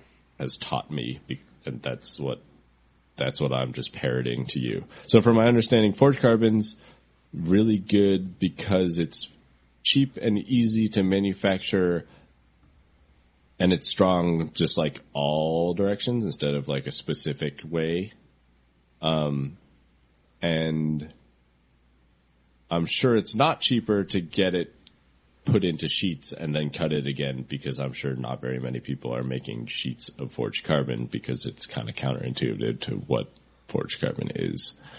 Um, and then, and then for the drone frame, like it actually, like, it might be better or it might not be. I'm not sure.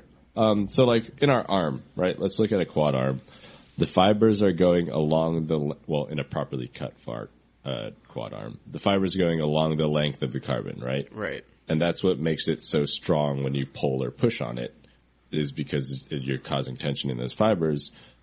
Now, but because of that, torsionally, it's not as strong. That's where when they delaminate, they start twisting around, right?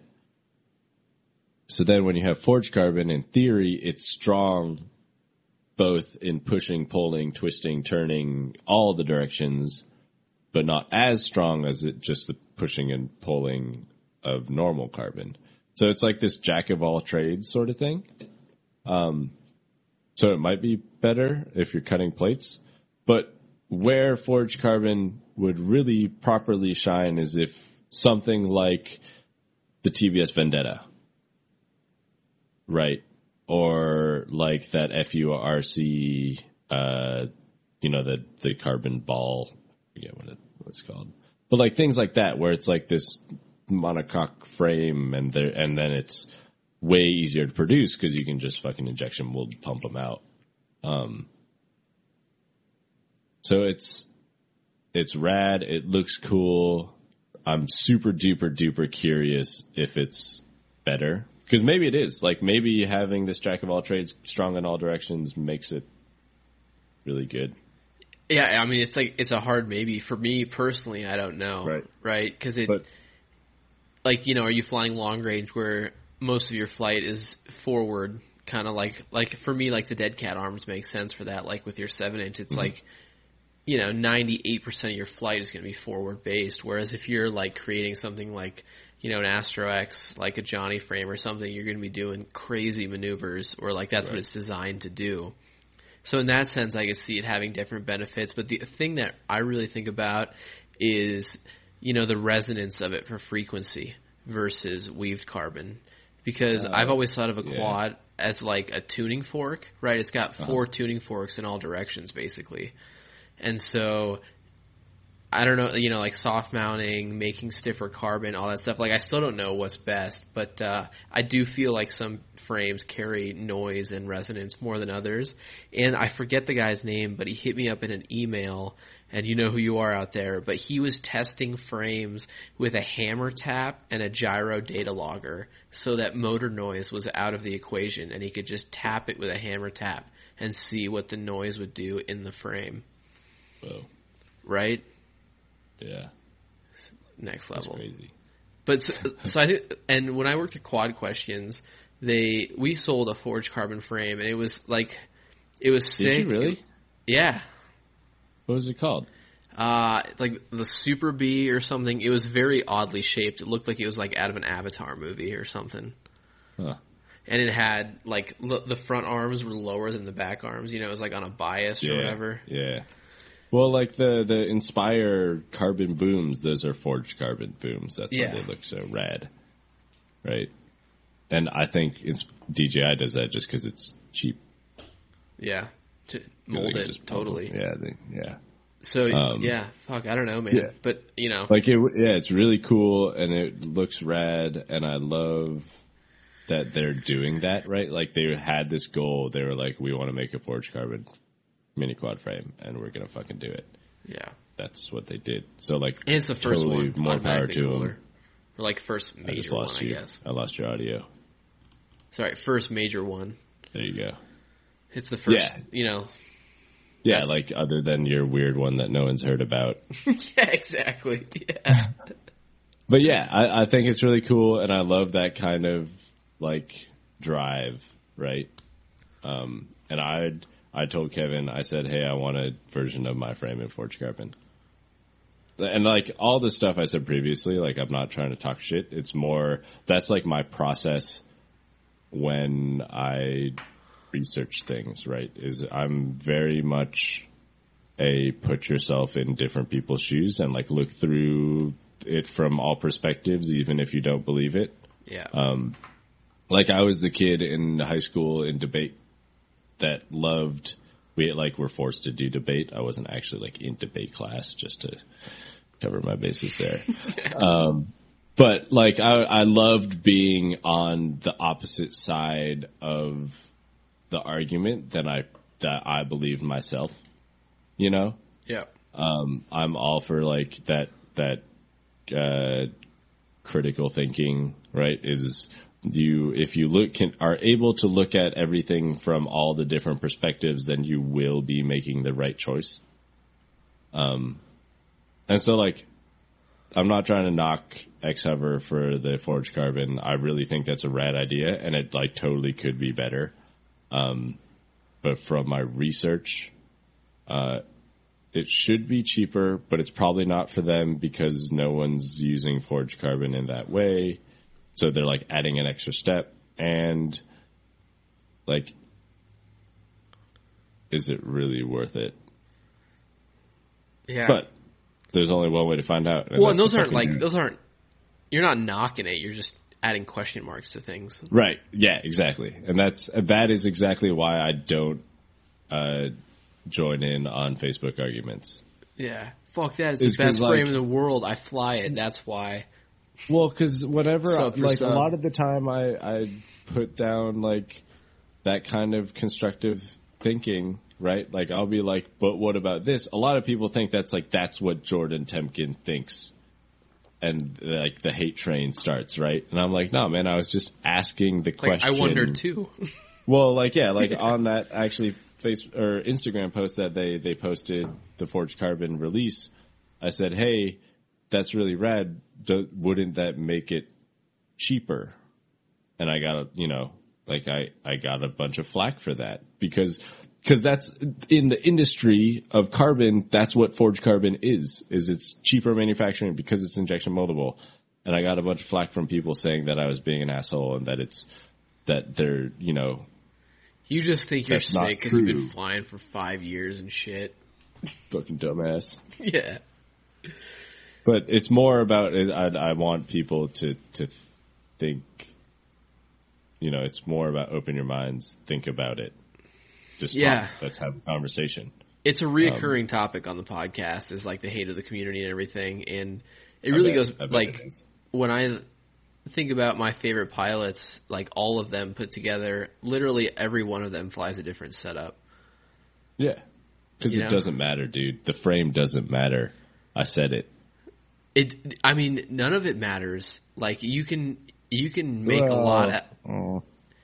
There's a like you could still be flying 1302 on 2S. no, but I'm with- saying like all the hot topics, like beta flight, butterflight, flight one, frames, like all that shit. Like I've seen great Kiss setups. I've seen great butterfly, beta. Like well, they're that all out there. I just hit you up the other day about that. you yeah. know, didn't I? Yeah, You I was like, you flying Kiss, and you're flying race flight, or it's not race flight, but I'm still going to call it race flight. No, where I, was, I Um, still do. and I, yeah, and I fly beta flight just because that's like what I have. Um, it's and I'm I like try and stay away from all of that. Whoever did something bad thing, um, Dude, but yeah, Yeah. I ignore I ignore all of that. Uh, but for me, like I want to fly whatever works and whatever you know people give me stuff to fly. Yeah, I mean that's a huge factor of it too. And even if I'm not flying that setup, I, like you, like why you hit me up, I want to be versed in like what it offers. Right. Yes. exactly. and I'm- so I can learn about if if race flight does fly well, so I can actually have like an informed conversation about it. Exactly, and they all have their pros and cons. Like for me, if I was building a long range rig, it would be hands down Beta Flight, Why?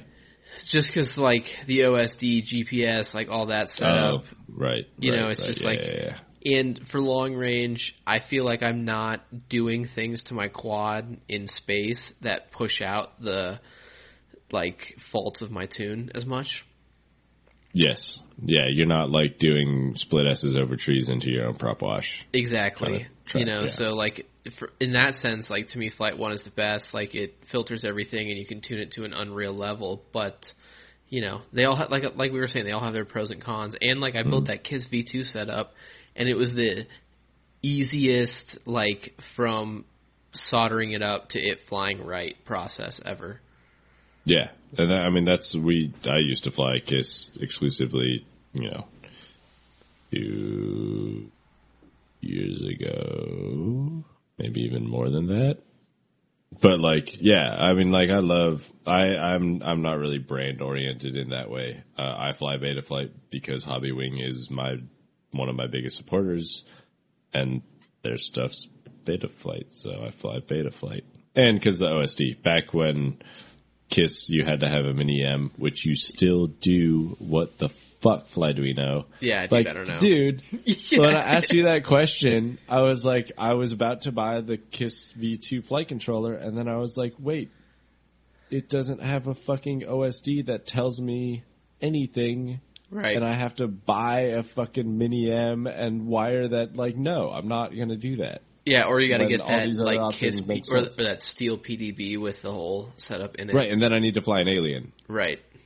and, and that's you know, I have my own frame, so why would I do that? So, Right, yeah. th- that's that pisses me off. Like Kiss, come like Flyduino needs to make a proper flight That- controller that's that with, with the, the, combination already. of their price and not having an all-in-one ESC would be my you Yeah. know like in terms I of mean, I'm actual flight with, feel I'm fine with like- like, putting it together with a Hobbywing ESC. That's yeah my plan was. i mean i would i would be fine with yeah, that but too but i think there's their some ma- are pretty special, aren't they? Yeah, yeah like i mean their their escs were very special but Right, uh, especially way back then when like ESCs were pretty junk and they were. get that afro 13 amp bruh Yeah. um But yeah, they need to step it up a bit. And Yeah. then and then and then race flight like I always like my joke is I sometimes I get race flight curious. Um, it's literally what you sent me yeah, it's a good one. it makes me giggle every single time. yeah i feel like, But like I, I want to build it because I I I I see all these guys flying it and your shit looks smooth as fuck and I'm like I want a quad that flies that way. yeah because it So, all comes back down to the flying what- right That's not what this quad is right here. yeah i can't i can't wait to see what you think Yeah, I'm I'm super. And my problem, my my previous problems with race flight were always, uh, it was super specific to five inch, and I've always been like trying to get six inch to fly well. I would But totally it- agree with that too. Like I didn't it- run run it on my six inch. right. Raceflight is programmed in such a way that it flies really well, like on the setups that they're designing the software for. And outside of that realm, it doesn't work. Where Betaflight's like got some leeway. You know, you can build an X class and it will fly alright-ish. And Um, so everyone's clear, we're talking about like a two percent difference, I think. yeah, yeah. And I think much. you only get, you know, you're not gonna like be in your first six months of flying and like no. outfly any of these setups. No, this is this we're talking about when I'm watching. So I'm actually on a 42 inch 4K monitor as my computer monitor. Um, so even like the buttery smoothest Johnny video looks like shit on this Yeah. because everything's like jittering. You Even just like shrink the, it down, bro.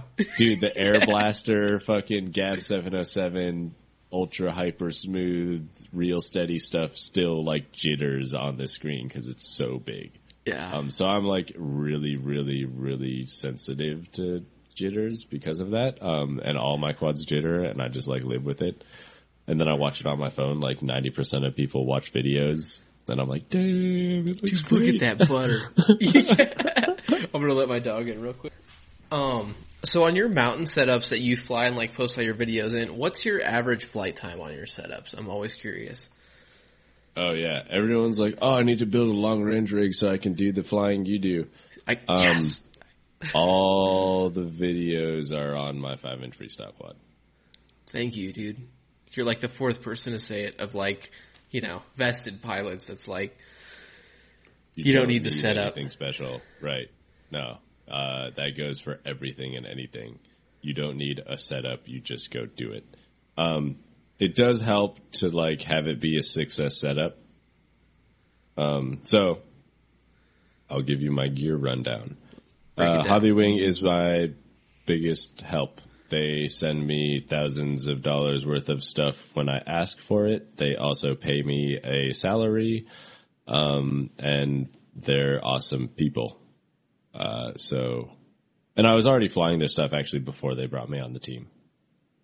So it, it worked out when they were like, "Hey, we want to actually support you," and um, so I I fly their stuff mostly out of respect, not out of um like law, right? They're not like, "Hey, you can't fly those T motors. You're banned. Yeah. We're not going to give." You know, like I do it because they they and I I do believe that their motors are the shit. Um, yes, uh, the G2 ESC has had a problem.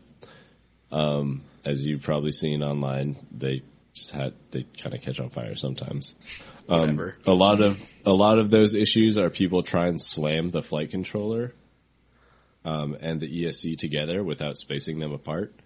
And the flight controller has an SD card slot on the bottom that's all metal, and so it touches the ESC. And Yeah. metal plus ESC with current equals fire. Um, and sometimes they do. There's like definitely a, a- some weird thing. Um, but their motors are the shiz. Um, I had a local racer dude who had was racing the Brother Hobby motors, which were theoretically exactly the same as the as the Hobbywing ones, and then he put built a quad with the Hobbywing motors and was like, um, because they do a few things. It's like little details, like their laminations are 0.1 mil instead of, or they're one mil instead. You know, like they're slightly thinner. They're one mil instead of 1.5 mil or something like that, um, which gives you more power. Um, but so like their motors are really good. Even if you don't want to fly the ESC, you should still fly the motors. Um, but my setup is the new 2306 1600 kV uh, motors, which are great for long range because I can cruise probably five or six minutes with like a 6S 1300. Yeah. And five or six minutes is like, that's like two plus kilometers. Yeah. People, you know, like before you get and- into flying in the mountains, And one people- kilometer is really far. Like most Dude. people would be incredibly uncomfortable with one kilometer. Two kilometers would make most all FPV pods go, nah, fuck that shit. Yeah, dude. um, especially in an FPV camera, like when you have the goggles on with that wide angle and you turn around at like a mile out and look back at where you flew from, you're like, It's like it's like the ocean. right. Who, where where am I? Yeah. yeah. So yeah, I mean, I, I use uh, Hobbywing G2 stack, which makes my building only take like an hour because I just like screwed the frame together, and then it's just all I have to do is solder the motors on, and I'm done. And I love that. Um, and then it's you know the usual TBS shit, uh, TBS Unify, TBS Nano, Crossfire. I've been flying the Crossfire since it came out. What do you, you mostly run 100 watts? Uh, I would, when I'm flying around like park flying kind of stuff, uh, 100 milliwatts. If I'm racing, 25 milliwatts.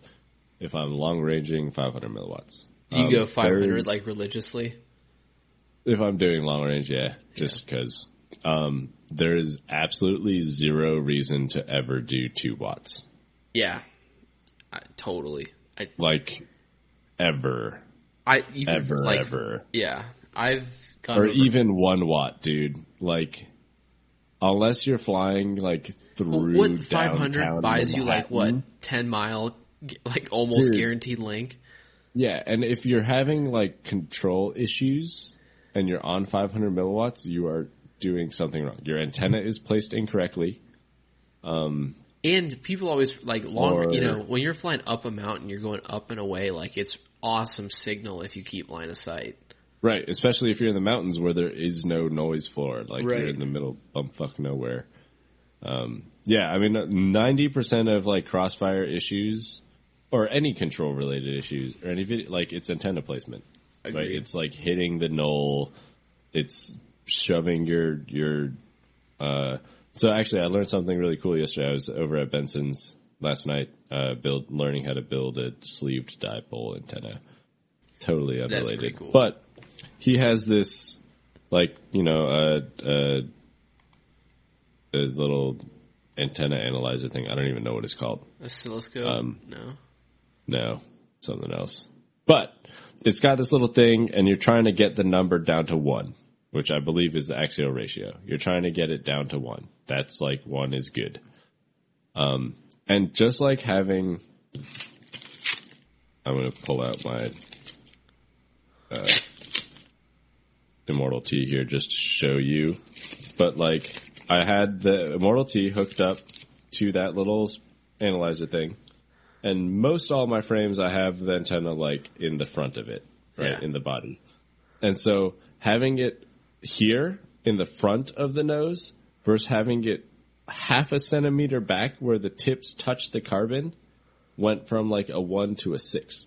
Like it's like the the the amount of change of having the antenna near carbon or near things is like incredible. Like just being able to like so let's say your antenna is mounted on your top plate flat and having like two layers of VHB to bring it a couple millimeters off the carbon will make your range like tenfold. Like it's fucking insane. And like I didn't even know that. And I'd like do long range all the time and like I'm I've been fine for the most part, but The mountains definitely have a lot to do with that, like the noise floor and shit. Yeah. I feel like. Yeah, yeah, I think so. And I mean, I'm always aware of my nose, and I'm like staring at my link quality the whole time I'm flying. Yeah. Um, uh, so that's like antenna placement and antenna position are so important. It blows my mind that I never really because I I shove my like Benson hates where I put my antennas, and you know he always gives me shit for it. Um, Cram but like I. I I go fly far ish, you know. Um, I feel like I mean you might not fly the furthest, but you're one of the furthest flying pilots on a consistent level, right? Like Right, and you I might not be going like six go miles close. out, but you go No. like one all the time. Yeah, I, most all my flying is like I I I like to consider 2K as my comfort zone. Yeah, Like further than two kilometers is where I stop having fun anymore. You know? well, you're starting to hit the limits of you know maybe not all gear, but like ninety percent of the gear people run. Like Well, if you're like, running Crossfire and five eight, dude, you can go like 10K, no problem. uh, totally, but I'm saying like battery wise, like battery wise, yeah, you know, like all that, kind you know. Or like, Set and then my rule of thumb is like, can I hike out there and get it? Dude, that's the thing. Like when I was out there with Provo, and he's like, "That's a one hour hike. You pass Mm-hmm. a two hour hike spot and three hour hike. Let's turn Yeah. around." Yeah, like like, that's that's definitely my mentality too. Is like, I'll fly as far as I'm willing to like to haul my ass down there. But Yeah. once I get past there, I'm not having fun anymore because I could just lose a thousand bucks and like that sucks. No one That's the wants worst, to lose dude. a thousand bucks like that. It's cool to hear that you still have that like mentality, even though you know you're like a sponsored pilot. Oh yeah, like even though I get all my motors and ESCs and flight controllers for free, yeah, but I still do pay for my BTX batteries, uh, frames, controller, cameras, GoPros. GoPro is the biggest cost, right? Like, dude, I just need a broken one to take back. That's all I need. yeah. Dude, I just swapped both of my GoPros for sevens. And he was like, what's wrong with it? And I, I straight up would just said, oh, the Wi-Fi's been acting funny, but I honestly just want to upgrade to the seven. And he was like, all right, cool. Cool, yeah. And it cost me like 40 bucks to upgrade to a seven. From Yeah, my I six. need to upgrade. I, I upgraded one, but I still have a six and a five. Yeah. I It, I was like, all right, I guess that worked out better than expected. All right, great. He's like, I don't give a fuck. Like, yeah. Dude, I've been having problems with Hypersmooth though. dude, fuck Hypersmooth, man. I can't. Have you gotten it to work well? Never. I tried a bunch of different frame rates, different, you Dude, know. what? Like how? Okay, so because I've watched videos of people who got Hypersmooth to work really, really well, and I've I'm don't I don't get it. To me, I think the one thing I've learned is I think light has a lot to do with it. Right, it has to be like incredibly bright blue sky noon with super duper high shutter speed. Yeah, Yeah. and uh, Yeah. I'm not about that life. Like that's No, I don't fly sucks. during that time of day. That's when I run my errands and eat my food and like Right. do my shit. Yeah. And uh, and I don't record in super high frame rates unless I'm like chasing something. Right. Yeah, that's that. So that's like I have that Salomon gig coming up, and or had come up, um, and I, I need to like make sure all my stuff can record in 120 FPS without pooping itself. Yeah. You uh, you ever hype up, jump on that uh, ReelSteady train? Uh, I've owned it for a couple years. Uh, it took me uh, almost a year and a half to figure out how the fuck to export properly. Um, it's it's really it works really well when it works. I have no idea how to make it work. I don't have the patience to wait two hours to have a 15 second video render. Dude, it's And so like, long. I, dude, I don't have like a weak machine. You know, like I'm gonna for all the computer nerds out there. I got an i7 7700K that's running at 4.2 gigs of pop. You know, I got 32 gigs of RAM. I got a 1080 in there. Like, yeah, no slouch. you know, like, yeah, it's not a slouch. This is DRL money. You know, like. Well, MTV was- Cribs. This is my crystal. This is my computer. So I was straight like broke when I when I won DRL the first year. Um, and the first thing I did was I bought a new camera and I bought a new desktop and I bought uh what else I can't remember. Did you, did you Like, get that just- in one fat check? No, no, no, no, no. But I got like a signing bonus in the in January. Yeah, I got ten grand in January, and I was just spent it like instantly. Yeah. And so this is like uh, this is a DRL money desktop. You know, it's not fucking around, man. Yeah, dude. I mean, ReelSteady takes a fucking minute. I I'm like Yeah. I'm like three weeks in, and I, in that three weeks, I've probably spent like 150 hours rendering. Dude, I just tried to render a video um, yesterday, actually, with ReelSteady. It was, a, it was like 10 or 15 second clip, and I was like, it's going to be easy for ReelSteady to do this. And I like did the ReelSteady thing. It looked goodish in the preview, and I was like, all right, I just want to see it like in real time because my computer still can't play I don't think like the anybody's can. preview. Dude, I don't, except for the ReelSteady tutorial. Have you watched the ReelSteady tutorials? And watched like, them just all. watch Yeah, the preview I never even now. thought about that. Dude, and his preview is like buttery smooth. He's just time. got like a fucking Bitcoin mining rig to I run his ReelSteady know, program. dude. But I was like, God damn, that's. Oh, I want that. But so I exported. It took me two hours to render it out, like a ten or fifteen second clip, and then I got it back, and it looks like Hypersmooth got a hold of it, and it's all like fucking jello-y and Yeah, dude. So what you got to do is on the playback, you got to set it to custom and do 12 frames a second. oh, And so it's just halftime. it's it's like it's like half frames, and it because like so you you bring it into After I do. Effects, I did do the super low res air blaster tactic where I have it at like ten Yeah. by ten pixels. Yeah, Yeah. I did that too. Yeah. So you put it into After Effects. I- You I leave it on stock settings per Air Blaster suggestion, and then mm-hmm. do the preset for the camera where it like corrects the lens and everything. You can just mm-hmm. if you hit mm-hmm. load, it'll give you you know like all the presets. GoPro presets, run that, and then like run the stabilizer once. That'll take like an hour or two, depending on the length of your clip, and and then watch it in like you know that shit quality. And you're not gonna be able to watch like you know get the full grasp, but you'll be able to tell if a frame is doing something fucked up. Right. And then you got to restabilize each part that's Yeah. fucked up, and the shorter the restabilized clip, the better. And It's a then mess, man. you, I- you, I- just do it when you go to bed. Like right before you go to bed, hit render and then go to sleep. That's the way to do it. Right. And speaking of like Air Blaster, he's like killing it, dude. Yeah, dude. I I was just talking to him to the other day, and I was like, "Yo, I need to just come out and just like be your little shadow for a Like, I week." just want to intern like stage for a day. Dude, it- yeah, I just want to fucking learn what is he doing that makes everything so fucking awesome. And I think it's just because he's super awesome. Um, but yeah, you learn from people who are better than you, and that's just a fact of life. Definitely learn from people that are better than you. But like, I mean, I think that goes in our community too. Like your video in the mountains when Hypersmooth came out, where you were like, I usually run 30 frames a second 4K. I was like, fuck, I should try that. And then I w- did it, and I was like, genius. you know, it's not like you thought of it, but like the What you mean running 4K 30? yeah. You didn't run that previously? Dude, I was always into higher frame rates.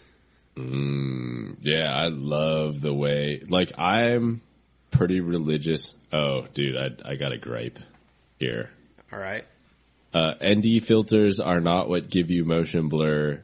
Shutter speed is what gives you fucking motion blur. ND filters just make it so that shutter speed has a good exposure. God damn it. It bothers me so much every time I see the did you use an ND filter because it's got nice motion blur and it just I, I feel like fixed shutter speed was probably like one of the biggest camera breakthroughs or like things I ever did to like change how my footage looks. Yeah, so I I fly 4K, 30 FPS, locked at uh one over sixtieth shutter speed, and I also lock my ISO to either 100, 200, or 400, depending on the lighting conditions. Um, and then I also have a kit of PolarPro, Cine Series, GoPro, ND filters, which range from I think it's ND sixteen thirty two and no, it's an eight. Eight, it's an eight sixteen thirty two. Right. So I have like all my settings are locked at hundred ISO is normally what I leave it at if possible, right? Because the lower grain. Um, and then I'll swap ND filters to get the right exposure. And like if it's in between where I gotta like throw a lightly slightly darker one, I'll boost my ISO to 200 to get the right exposure. But I'm like full manual on all everything I do. Yeah, for me, um, I thought that was the last frontier, right? Like, get your quad flying right, get your thumbs doing everything the way you imagine it, and then it's like, how do I make it actually look better? And you start caring about full manual settings. That was a huge, for me, it's only been like in the last four months, but going to full manual, like fixed shutter speed, and, uh, like the last thing I've been fucking around with is doing fixed, uh, white balance. Yeah, I run on the Hero 7 a native white balance. Yeah. I did not do that on the 6 because the native white balance was wonky. Interesting. Well, you got the full but- photography background, so. Right, but they they happened to fix it. It seems like on the set. Yeah, so I'm like, that's the thing is like I have a background in photography, so I'd I'd already know So did you care about this shit from like day one when you like first Yeah, GoPros like- you put on? Yeah, I already knew how all this works. Yeah. Like I've been using TBS jello guards from back when I was using the old Heroes. You know, like I, this has been a very long. It's it's actually pretty incredible how quickly it's caught up on the FPV crew. Well, dude, well, it's, Oh, it's a short. One thing about NDs, dude, is like don't those NDs that are stick on like scare me from a photography standpoint. Like you want to have the best image possible as optically clear glass as possible, right? That's why camera lenses cost just put an adhesive anywhere from a few hundred to yeah, like fucking sixty thousand dollars. And when you throw adhesive in between the glass, I mean, dude, so like imagine you were wearing glasses and you stuck a fucking clear sticker onto your goddamn glasses. yeah. Would you do that? Would you do that? I feel like that's a, the the, the tone, dude. I Fuck wouldn't. no. And it makes. I mean, like it's No. so simple. yeah, like that's just, and that's why I love like they're expensive. blur. Three They're M hundred dollars for a kid of three, dude. A hundred dollars for a kid of three, which is incredibly expensive. You break them a lot, or like, do you only put them on I, certain I hadn't, I hadn't until if we had talked about this like last week, I would have said, "Nah, I don't break them a lot." Um, but on Saturday, I broke three in one day. three of varying NDs. Uh, I broke one, two eights, and a sixteen. So now all I have is two 32s and one 16, which is like useless. Because 32, like 32, you'll use if it's like a snowy, bright, sunny, blue sky day on snow, Yeah, right? That's when you'll use a 32. um, eight's you're usually like the sweet spot, huh? Yeah, eights is For the eight's time the of days sweet I spot fly, I during guess. sunset and sunrise, or if it's overcast. Yeah. Um, I normally go with none or eight, and then 16 is like midday. And then 32 is like bright. Like sun. Snowy. Yeah. Do you can you buy those individually, or is it just a pack every time? Uh, so I actually called PolarPro and I was like, yo man, I want to buy them individually. They will sell them to you for $40 a pop individually. Yeah, you should get an agent. I've been trying to get sponsored by them. Um, but they recently sponsored Air Blaster. Uh, so I think they don't need any more FPV pilots because he fills the best role possible for FPV pilot, like for sure. Yeah, If I mean, if you're like, hey, there's one guy and he should be sponsored by a filter company to make cinematic cool shit, I'd be like, yeah, just yeah, I'll just go- give it to I'll that guy. outside. Yeah. later.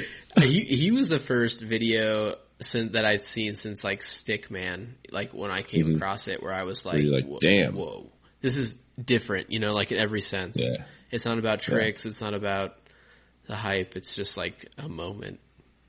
Yeah, no, he's he is one of my biggest inf- inspirations. Uh, second inspiration is Gab. Third inspiration. That's another thing. I don't actually watch FPV videos. I do and I don't like like I'll watch them, you know, and like Brandy will be like, "You should check out this pilot or whatnot." But uh, Right. my inspiration do- now comes from like other places more. Right, exactly. Like when I go on YouTube, I'm I don't I'm not like I'm gonna watch FPV videos. Uh, Yeah, totally, dude. I always watch. I watch I watch car yeah. stuff. Yeah. How's the Yeah. Subi, dude?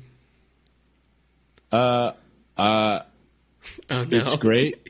No, it's it's really great. I'm I'm loving having that car. Uh, I wish it was like a foot higher off the ground. dude. They Just sell 'cause of the kits for that. I go. Yeah, but that'd be then it wouldn't be as fun to drive on the road. Whatever, dude. It'd be so fun with like some light rally suspension on it, just like an extra two Dude, inches. Oh my god, it would be It'd be so more much fun on the road because you could just rip potholes and shit like they don't exist. Dude, speaking of which, I, I went down to Southern Washington to go meet up with a buddy, um, and it's a three-hour drive on the highway. Uh, but I decided to take the Forest Service roads, and it took me like ten plus hours because I was just fucking power sliding on dirt roads for like 40 miles. It was fucking awesome. That sounds amazing. Yeah, it was a really good time. But I've actually been looking into buying like a shitty beater, like Cherokee or like a, you know something like that, so I can a adventure vehicle, something to overland with. Yeah. Because uh, tacos are overpriced and 4Runners are overpriced. Uh, Nissan Xterra, yeah, yeah. uh, and then and then the Cherokee. I'm going. I'm kind of. I'm going towards the Cherokee solely because like they sold like some millions of them. You know, so market so saturation get- is high.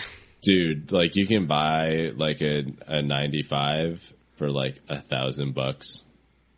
And if anything breaks on it, you can go to any pick and pull place and get whatever the fuck part you need for dirt, dirt, Yeah. dirt, dirt cheap. And you can get aftermarket stuff, you know, like a lift kit for super cheap also. So that's, that's my spring goals. My spring goals is to get a dope beater off-road car that I give zero fucks about.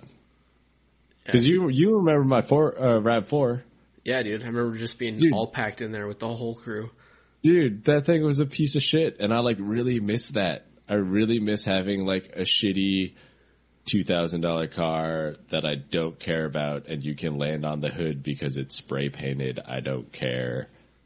I mean, know. I told I went. It was a huge like ego blow for me going from like a sick Yeah. STI to the Uh-huh. Honda Accord. I But- like even driving across country, I was like, dude, if the worst thing happens and I have to leave this thing off the side of the road, my life will be Yeah. no different tomorrow. Right. Like, You know. I want to be able to like roll the car and be like, "Dang it!" Oh well. Well, shit. yeah. Yeah. And the running cost, you know, like of an older car is like I had to do like a new VTEC solenoid and wheel bearings in the rear, and I did it myself, and it was like 230 bucks for everything. Right. Right. And that that's why I'm leaning towards the Cherokee because there's like they also like produce the XJ, which is the old box one for like fucking 15 20 years. Like some ungodly amount of time that that exact car was sold from like the mid 80s to like 2000. It's just an era. Dude, so there's so many of them and you can buy one that was like a mom highway commuter vehicle that's never been abused, you know, for super cheap. I will now abuse this. Yeah, I will now abuse it for you. Yeah. I will. Yeah, so I'm I'm that's like I'm super stoked about, it. and that's the thing is like all of that still feeds back into FPV. Like, why do I want an off-road adventure vehicle? It's so I can go FPV in more places. Yeah. And you live in the area to do it. I mean, like, not that you didn't before, but uh, yeah, not yeah. I was gonna say, dude, Colorado is just as fucking awesome. it was, but, uh, you know, both are equally as sick, but having, like, new terrain and new trees has got to be super sick. Yeah. Just Dude, having and, like, tall that cloud trees. shit that you posted, that would have never happened out here. Yeah, that's well, except for it like rains. Like Benson and I have gone out a few times where it's just rained the whole time. So we just spent like six hours driving around scouting spots, but we only flew like one battery. Yeah, I guess I didn't think about that. That that kind of blows sometimes, but it's also fun because then you just get to enjoy like the, like that's the other thing is like I enjoy driving. So then like tooling around, Clearly, 40 miles of power slides. dude, dude, it actually was like that's not even an exaggeration.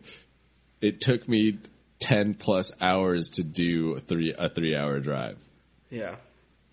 Because I found an awesome Forest Service road that was is like I think it's like a hunting, you know, like that's where like the hunters go to get to their spots, kind of thing. Yep. Yeah, it was a really good time. And then Dude, uh, that was- weird squeaks. That would be one of my biggest factors for like possibly moving to Europe would be the roads to drive.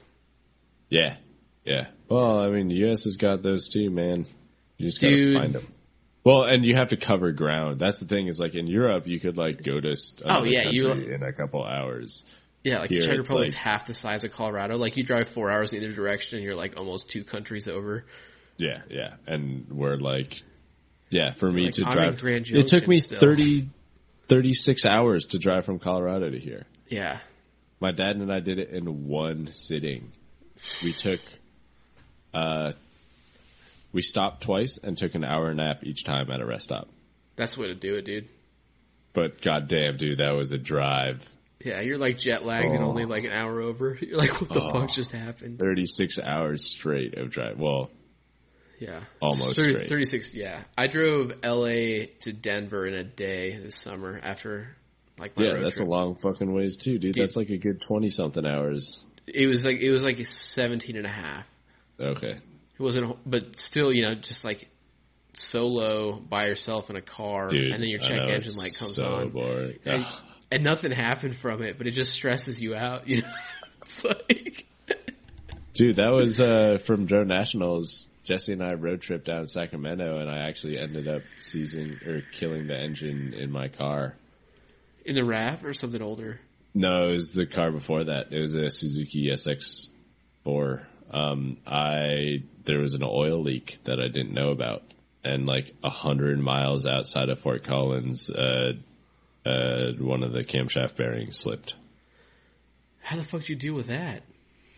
Uh, we pulled over and we called AAA and got it towed home. And then just called it a And it for the car. and then it sat in Jesse's driveway for like or five months while I drove his little Honda Ruckus around. And then it sat in my apartment's parking lot for another few months. And then my dad flew out, bought a, he bought a old ass Ford Ranger for like 1800 bucks. Uh, and then flat towed the car home to Seattle. Uh, took out the engine, rebuilt the whole thing, fixed it, uh, and actually a few months ago it just went back to Colorado, and now it's my little brother's car in Boulder because he goes to CU, That's so fucking crazy. dude. And my dad, Dad. still drives the fucking. He like bought that because he was gonna flat tow it back and just like sell the Ranger. You know, Yeah. that was like two and a half years ago. That's so. Uh, and he still has the Ranger. Like I just drove it today. Cleaning out the garage. still fucking has it. Such a piece, dude. Yeah, you that'd don't be so even need the keys to start it now. You can just turn it on. That'd be my nightmare is breaking down on a long road trip, dude. Yeah, it was well. Luckily, we were like already pretty close to home. Right? Yeah, And- definitely But we also put like three thousand miles on it in a week. Yeah. Like with with no oil, virtual. Like yeah, it was a shitty. I should have checked the oil. It was totally my fault. But Yeah, that was like, I, I mean, like I was checking the oil all the time after that, but it was like I had oil, coolant, and duct tape, and I read some things and I was like, you can't fix it with those three things. Three things you're gonna need a tow truck anyway. yeah, yeah, exactly. Fuck yeah, man. Well, we're coming to two and a half hours here. Yeah, that was a ramble. We Yeah, I mean that's the, the idea. That's how I keep it exciting for myself. Mm-hmm. Is making a ramble every week. Uh, any shout outs for sponsors and whatnot? Yeah, right, I'll do my list. Uh, Hobbywing is my awesome sponsor. Uh, Azure is my second awesome sponsor. Uh, TBS is my third awesome sponsor. Uh, Fringe Team, TBS Fringe Team for life. Uh, that that just means we're sponsored by them, but there's no public recognition of it. Yeah. Um, and then who else sponsors me? Uh, the Thunder Power, pretty cool guys over there. I need to talk to them more often. Um, and then obviously go check out Project 399, which is my new company. Um, I should be having frames for sale next week. Right now, it's literally just like a couple pictures when does that seven inch drop? So, well, okay, I got a question. Would you pay 40 bucks for some 7 inch arms? That's like an add on. So I have to pay full price for a regular frame with five inch arms. So I'm shooting for like 60 to 70 bucks for the frame. I'm shooting for like 70. And then four bucks, forty bucks more for seven inch arms. Uh, no, because it would be offsetted by the cost, because it'd be like minus 20 because you wouldn't have the 5 inch arms. So it'd be, it'd be more like 80 $90. I would totally pay that, dude. Especially like Right. for me, a seven inch rig is like Yeah, it's super super niche. There's only like three dudes who would actually buy the frame. yeah, super niche and something that I'm not going to be flying in a way that's going to be like jeopardizing it a lot. You know, Mhm. I'm not going to be like trying to power loop park benches and shit with that thing. Dude, it'd look rad doing it though. That's for goddamn sure. It would totally look rad, but I'm, uh, you know, I'm going to be paying ninety bucks a frame. Yeah, yeah, dude. But those arms aren't gonna break. Like it's it's so fucking strong. Yeah, Um, but yeah, yeah. So I mean, those are my shout outs. Um, and then I'm I'm working on the other fun thing about owning a business is I'm doing like stickers and like hats and like the merchandising side of it. Um, which like I can't justify spending a hundred dollars on stickers for my personal self, yeah. but because it's a business now, even though it's still like my money, there's some way I can justify it. So I feel That's you. fine. That's how I felt about like t-shirts and stickers and all that Right, shit. for the Fly Life Co., right? You're Yeah. like, if it was your own money and you were buying a bunch of shirts, you'd be like, eh, it's hard. I'm not going to do it. Yeah, and you know, if you can sell them, you'll make your money back. So Right. That's, that's the other thing is like all the frames I've been just giving out to my friends. They're like, hey, you want me to buy it? I'm like, nah, man, here you go. I feel like that works out though. Like I gave out a lot of t-shirts and still Yeah, it comes around. Yeah, and you know, people, especially if you know, like, not to say you should pick your friends off of influence, but you know, like Benson's a known dude, you know, Right. Yeah. and uh, if you're in a certain circle of people and you share your shit, then it, you know, this ecosystem ain't big enough for all of us to be assholes. Right. Yeah. And, and hopefully people dig it. I, I really hope people dig this frame just cause it's like, it's the same thing, just, I guess my version of it. Yeah, dude, DRL That's- champ version. That's that's what it, the the motto of that frame's going to be. Jordan Temkin. Yeah, Word, dude. Well, I appreciate you doing the podcast. It was super good Yeah, man. catching up, and uh, come out and visit it, Colorado. it sometime. honestly just felt like we were just chatting. That's the idea. Inception. We should do this more sometime. Yeah, dude. Uh, do this more sometime, and then uh, I got to come out there and visit you sometime and hit up some of these mountain spots and go for a Subi run and or Jeep Cherokee run, depending Dude, on. spring. They'll Yeah. they'll it's coming. The problem is I have no idea where the fuck to park it Mm. because I live in the city. I just have to like str- I have to just like own a bunch of cars and just kind of move them around once a week. Just leave it in the woods somewhere and then drive your Subi to go meet it. We're dude.